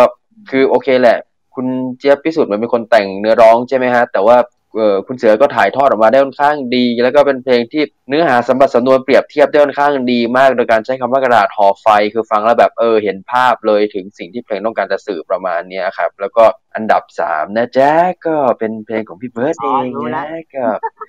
คนไม่มีแฟนนะครับ ผมเซอร์ไพรส์ว่าแบบเฮ้ยพี่เสือแต่งได้เหลือประมาณนั้นเพราะเพลงของพี่เสือภาพจำเสนอคือเหมือนแบบ เด็กมีปัญหาครอบครัวขาดความอบอุ่นหรือเพลงแบบสังคมเลย แต่ว่าก็จะเป็นเพลงแบบคนไม่มีแฟน ซึ่งตอนนั้นดังมาก ถ้าเกิดใครจำเทปพี่เบิร์ดที่เราจัดกันได้นะครับ เราก็จะมีการพูดถึง เสื้อโสดที่ขายกันทั่วประเทศตอนนั้นนะครับ ก็มาจากมิวสิกวิดีโอเพลงนี้แล้วก็เป็นอีกหนึ่งเพลงฮิตของพี่เสือที่หลายคนอาจจะนึกไม่ถึงว่าแกก็เป็นคนเขียนเนื้อร้องเพลงนี้นะครับ ก็เลยเลือกเป็นอันดับ 3 ส่วนอันดับที่ 2 ก็คือจากอัลบั้มของคุณเสือเองนะครับดาวดวงน้อย ซึ่งอย่างที่ผมได้พูดไปตะกี้ว่ามันก็มีความหลังบางอย่างเกี่ยวกับเพลงนี้นะครับ ก็คือตอนทุกๆวันพ่อเนี่ย โรงเรียนของผมก็จะมีเหมือนจัดกิจกรรมในหอประชุม แล้วก็จะมีการเปิด powerpoint ประกอบเพลงเนี้ยครับก็คือจะเป็น powerpoint ภาพครอบครัวคุณพ่อกับลูกอะครับคนครอบครัวนั่นครอบครัวนี้ฉายขึ้นจอแล้วบรรยากาศมันก็จะซึ้งนะฮะทั้งๆที่เขาก็ทำแบบนี้เกือบทุกปี แต่ดูทีไรก็ซึ้งแล้วก็เหมือนจะเป็นเพลงแรกๆของพี่เสือที่เรานึกถึงเพราะว่าความทรงจำจากวัยเด็กจากกิจกรรมที่โรงเรียนประมาณเนี้ยครับเราก็เลยนึกถึงเพลงนี้เป็นอันดับแรกๆแล้วก็อันดับหนึ่งของผมเลยก็คือช่องว่างในหัวใจนะครับ อย่างที่ผมบอกไปอะครับว่านี่คืออัลบั้มของคุณเสือที่ผมเห็นบ่อยที่สุดถูกอัดโปรโมทมากที่สุดแล้วก็ความทรงจำช่วงนั้นก็จะเยอะ เห็น MV เพลงนี้ในรายการต่างๆ ในเกมฮอตเพลงฮิตในรายการนั้นรายการนี้แล้วก็ตะกี้กลับไปดูคอมเมนต์ใน YouTube ของเพลงเนี้ยครับ อ่านคอมเมนต์แล้วก็แบบเศร้าครับ ทุกคนก็จะพูดเหมือนกันว่าแบบมีสภาพคล้ายๆเพลงนี้ครอบครัวแตกแยกมีมีความสุขอะไรประมาณนั้น ซึ่งเหมือนที่พี่เสือบอกครับว่าก็เป็นเพลงที่แต่งจากชีวิตจริง แล้วก็โทนการนำเสนอจะคล้ายๆกับ 18 ฝน แต่เรารู้สึกว่าเพลงนี้เนี่ยโดยหาดนตรีการร้องทุกอย่างขยี้ใจมากกว่านะครับ แล้วก็เหมือนแบบเป็นเพลงที่แสดงอารมณ์ถึงคนที่กดดัน แล้วก็แบบไร้ซึ่งทางออกแล้วก็ต้องการใครสักคนที่จะมาเยียวยาหัวใจเขาผมว่าถ้าเกิดเทียบกับ 18 ฝนผมว่าเพลงนี้ทำได้ดีกว่าครับเราก็เลยเลือกเพลงนี้เป็นอันดับหนึ่งนะครับของคุณเสือธนพลครับผม มายมีไหมมายสักหน่อย มีมีค่ะ ของของมายเนี่ยจะเป็นยึดของพี่เสือธนพลทั้งหมดเลยนะคะ อ่าก็ได้ครับ อันดับห้านะคะก็คือเพลงไม่ต้องเสียใจค่ะ อ่า แล้วก็อันดับสี่เป็นเพลงร้องไห้กับฉันนะคะ จริงๆอ่ะเพลงนี้เป็นเพลงแรกของสุนทรพลนะคะที่ที่มาเคยได้ได้ยินนะคะ จากนั้นก็เอ่อย้อนกลับไปฟังผลงานเก่าๆอะค่ะ อันดับสามก็คือกระดาษห่อไฟอะค่ะ อันดับสองเป็นชีวิตหนี้อะค่ะก็คือเพลงเพลงนี้ก็ได้ยินมาจากรายการปลดหนี้แล้วก็เป็นเพลงแบ็กกราวในภาพยนตร์เรื่องเสียดายด้วยอะค่ะ แล้วก็เพลงอันดับหนึ่งนะคะก็คือเพลง 18 ฝนนะคะ เหมือนเป็นเพลงที่เป็นคำสอนนะคะ ว่าอย่าทำแบบนี้สุดท้ายก็ชีวิตมันก็ไม่ไม่ไม่ได้เป็นเหมือนในเพลง 18 ฝนนะคะ เพราะว่าแบบกลัวว่ากลัวว่าทำให้พ่อแม่เสียใจอะไรอย่างเงี้ยค่ะ อ่า ที่เลือกกระดาษหอกไฟนี่นึกว่าพี่ป้อมร้องเปล่า เฮ้ย ไม่ไม่ไม่ใช่ค่ะไม่ใช่ ค่ะ กระดาษหอกไฟเก็บยังไง กระดาษ เออมันร้องมันร้องสำเนียงแบบพี่ป้อม ตอนเด็ก เดิมทีอ่ะ ๆ เดิมทีมาก็ฟังพี่ป้อมพี่โต้มอยู่อยู่แล้วอะค่ะ พอพอเพลงฟังเพลงกระดาษหอไฟนี่คืออืมมันร้องแบบออกคล้ายๆไปทางอัศนีอะไรอย่างเงี้ยค่ะไอ้ นึกนึกภาพพี่เจี๊ยบร้องไกด์สิครับ โอ้โหนึกออกเลย แต่จะ พี่ บอกว่าแต่จะบอกว่าไอเสียงทำนองแบบยานคางอะลามไปถึงต่างประเทศเลยนะคะ เนี่ย ครับ ก็ผมท็อปไฟก็จะมีบางส่วนที่เป็นเพลงที่คุณเสือเขียนแล้วก็เพลงที่ เพลงร้องด้วยเหมือนกันอย่างเพลงไปแบบเร็วๆเลยนะ เพราะว่าเดี๋ยวจะมีอีกอีกสองท่านอยู่ที่เหลือนะฮะอันดับ 5 ก็จะเป็นสยามพาเรดถึงผู้ทำลายนะครับ โอ้ ของเพลงพิสุทธิ์นะฮะ อันนี้ผมชอบเพลงในในความเป็นโปรเกรสซีฟที่บอกเล่าถึงการเปลี่ยนแปลงในในจุดจุดหนึ่งที่ช่วงหนึ่งมันมีอสังหาริมทรัพย์ พวกคอนโดอะไรมันเนี้ยมันเกิดขึ้นมา มันก็เลยเป็นเพลงที่สะท้อนถึงช่วงเวลาเหล่านั้นได้ออกมาเห็นภาพชัดเจนมากทีเดียว อันดับที่ 4 ก็จะเป็นเพลงเศษนะครับ กับใจดีสู้เสืออันนี้ก็จะเป็นเพลงหนึ่งที่เรารู้สึกว่าเราชอบในในเพลงแบบจังหวะโจโจ้แต่เนื้อหามันมีความเป็นเพื่อชีวิตหน่อยๆอันดับ 3 ก็จะเป็นเพลงที่ทุกคนหยิบยกไปแล้วล่ะ แล้วก็คงไม่ต้องพูดอะไรมากมายก็คือเพลงฉันจะบินนะครับของคุณโอไอสุด เอ้ยของคุณเลของคุณโอสิของโอถูกต้องแล้ว ถูกแล้วถูกแล้วถูกแล้วโอ้ไอศู ผ น ม ย์ จะเกือบเป็นเลขไอศูนย์นะครับ ผมจะ ไม่ใช่ไม่ใช่ไอศูนย์ โทษโทษอันดับที่ 2 ไปแบบเร็วๆนะฮะอันดับที่ 2 ก็คือเรือลำหนึ่งนะครับ อยู่ในชุดทีของเสือแล้วก็อันดับหนึ่งอันนี้เป็นเพลงที่อยู่ในใจมากที่สุดเพราะเป็นเพลงที่เขียนให้กับนายอิทธิพลังกูลคือเก็บตะวันครับ ครับก็เอ่อห้านะครับอยู่ในอัลบั้มปกขาวครับเอ่อดอกไม้ในดวงตาครับก็เป็นเพลงรักเพลงหนึ่งที่เขียนได้ได้แล้วก็พี่แกเป่าเมาส์แกนเองด้วยนะครับ ช่วงกลางสโลว์นะฮะอันดับ 4 ชื่อเพลงว่าพรุ่งนี้ยังมาไม่ถึงอยู่ในชุดใจดีสู้เสือครับ ก็เป็นอะไรที่มันมันดูเหมือนเป็นให้กำลังใจหรือมันมีอะไรที่มันเป็นดีครับ แล้วก็ทุกคนเจ็บครับของพิสุทธิ์นะฮะเดลบ้านพิสุทธิ์อันดับสามนะฮะแล้วก็สองก็เพลงยังได้อยู่ครับกระดกกระถาพันล็อกเนี่ยนะฮะแล้วก็อันดับหนึ่งขอเป็นสูงสุดสู่อัธจันทร์ไอ้ยสูงสุดสู่สามัญนะฮะเพราะว่า มันเป็นเป็นศาส ครับ ศาสนธรรมมันเหมือนเป็นชีวิตอะไรช่วงหนึ่งที่คนเราขึ้นแล้วมันก็จะมีลงในช่วงนี้ ครับ เหมือน อืม ก็คล้าย ๆ กับเพลงเศษนี่แหละฮะแต่ว่า อืม เป็นเป็นชุกเพลงแรก ๆ ที่ที่ที่ที่ ครับ เป็นนั่นแหละครับ ทีของอู๋ทีของอู๋ คาดหวังคาดหวังคาดหวังคาดหวัง ทัดผมผมจะฉีกหน่อยนะฮะ อันดับห้านี่มาเพื่อลาของพี่ทัศน์นะครับ ผมแล้วก็อันดับสี่จะเป็นเท้าไฟครับผม อันดับสามก็เพลงเพี้ยนนะครับ อันดับสองใจดีสู้เสือแล้วก็อันดับหนึ่งก็เก็บตะวันนะครับ ผมสำหรับผมขึ้นหิ้งก็ขอเป็นรักเดียวรักเดียวใจเดียวแล้วกันฮะ ถ้าเป็น โอเค อัลบั้มที่ผมชอบสุดของนาเสือก็น่าจะเป็นชุดแรกอะทีของเสือครับผม อ่ะเหมือนกันพี่ มันเอาง่ายน่าจะเหมือนกันหมดอ่ะ ผมก็คนนึงแหละ คุณรักกันตอนนี้ขึ้นหิ้งชุดไหนเอ่ย ที่ที่ของเสือฮะที่ของเสือ ที่ของเสือ พี่หมีครับ ครับ พี่หมี ก็น่าจะเป็นชุดนี้แหละครับเพราะจำได้ว่าชุดนี้ตอนที่เป็นตลับเทปนี่ผมเสียม้วนเทปไปสามม้วน นะฮะช่วงยกที่ปกเก้าสิบบาทนี่แหละ อ่า พี่ปามีชุดขึ้นหิ้งของพี่เสือไหมครับ ผลงาน ก็ต้องชุดทีของเสือเนี่ยแหละค่ะ พี่เติ้ลครับผมท่านประธานครับชุดไหนฮะ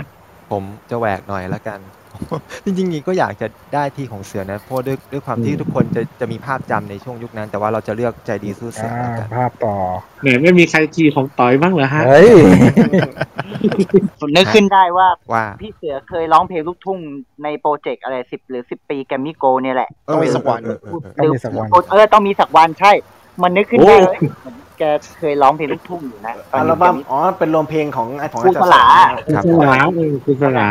ในสิบปีแกไม่โกก็ร้องอีกเพลงหนึ่งผมจำชื่อไม่ได้ ใช่ใช่เนี่ยผมมันนึกขึ้นได้ว่าเออเหมือนว่าแกเคยร่วมโปรเจกต์หนึ่งอ่ะในแกรมมี่โกลเออเพิ่งมานึกได้ว่าแกร่วมด้วยเออตก นั่นแหละ ตก ผมก็เลยคิดว่ามันน่าจะเป็นหลังจากนั้นนะที่เป็นต่อมาก็คือเป็นเหตุการณ์ต่อที่ว่าชุด 12 ปีของเดียวกันนี่แหละ พี่เสือเคยร้องเพลงสามคำจากใจครับพี่ คำจากใจเออเพลงเนี้ยแหละ อืม อ่า ก็ติดตามกันได้นะครับสำหรับในอังคาร3ามทุ่มนะฮะนอกเหนือจากคุณเสือธนพลแล้วก็จะเป็นเรื่องราวของคุณเจี๊ยบพิสุทธิ์ทรัพย์วิจิตรนะครับไหนๆคุณก็จะมาต่อกับเรื่องราวของของคุณเสือแล้ว เพราะว่าเขาก็จะมีความความความเป็นคู่หูกันในในแง่ของความเป็นอาร์ติสต์ซองไรเตอร์ในช่วงหนึ่งของของ RS นะครับก็ติดตามกันได้เช่นเคย ส่วนใครที่ อยากจะฟังย้อนหลังในแอปขับเฮาก็สามารถฟังรีเพลย์ได้หรือว่าในรูปแบบพอดแคสต์เดี๋ยวก็คงจะตามมาในไม่สุกร์ก็เสาร์เนี้ยแล้วนะครับ ก็สามารถฟังกันได้นะครับ ในรูปแบบย้อนหลังใน YouTube ก็เซิร์ชคำว่าขับเฮาสองฮิตเว้นวักนะครับ ก็จะสามารถฟังแบบย้อนหลังกันได้ หรือในช่องทางอื่นๆ ทั้ง Spotify ก็จะมีนะครับ Apple Podcast Google Podcast หรือเว็บไซต์ Podcast ที่ชื่อ a n c h o r นะครับ ก็สามารถฟังกันได้ในหลากหลายช่องทางเลยแล้วกันนะครับ สามารถกดติดตามบ้านสีเขียวที่ชื่อคอฮอสอฮอได้เช่นเคยนะครับ ไปแล้วเดี๋ยวเจอกันใหม่ในอังคารหน้ากับเจอพิสุทธิ์ซับวิจิตรค กั รั บบ นันเน็กนะครับเว้ย นี่อ่ะ เสื้อ ดีเลยเนี่ยเนี่ยเนี่ย นี่ขนาดเขาเจ็บนะเนี่ย ว่าเขาหายแล้วแหละ เนี่ยเขาหายแล้ว หายแล้ว เขารอเพื่อเขารอเพื่อจังหวะนี้โดยเฉพาะฮะ วันนี้เขาวันนี้เขากับพี่เจเฉิดฉายเลยอยู่เนี้ย เฮ้ยเจ็บอยู่ แต่ว่าอันนี้ไง ไม่รู้เหมือนกันมันก็ยังเจ็บ อยู่อะ ไม่หายเลยพี่พอได้ฟังพี่เสือแล้วหายเลย เจอกันนะเจอกันสัปดาห์หน้ากับเทปของพี่เจี๊ยบพิสุทธิ์นะครับผม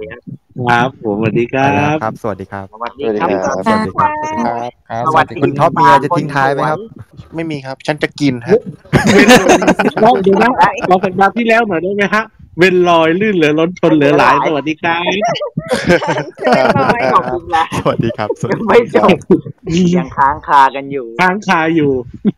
สวัสดีครับส วัสดีครับ ขอบคุณนะครับ สวัสดีครับ สวัสดีค่ะ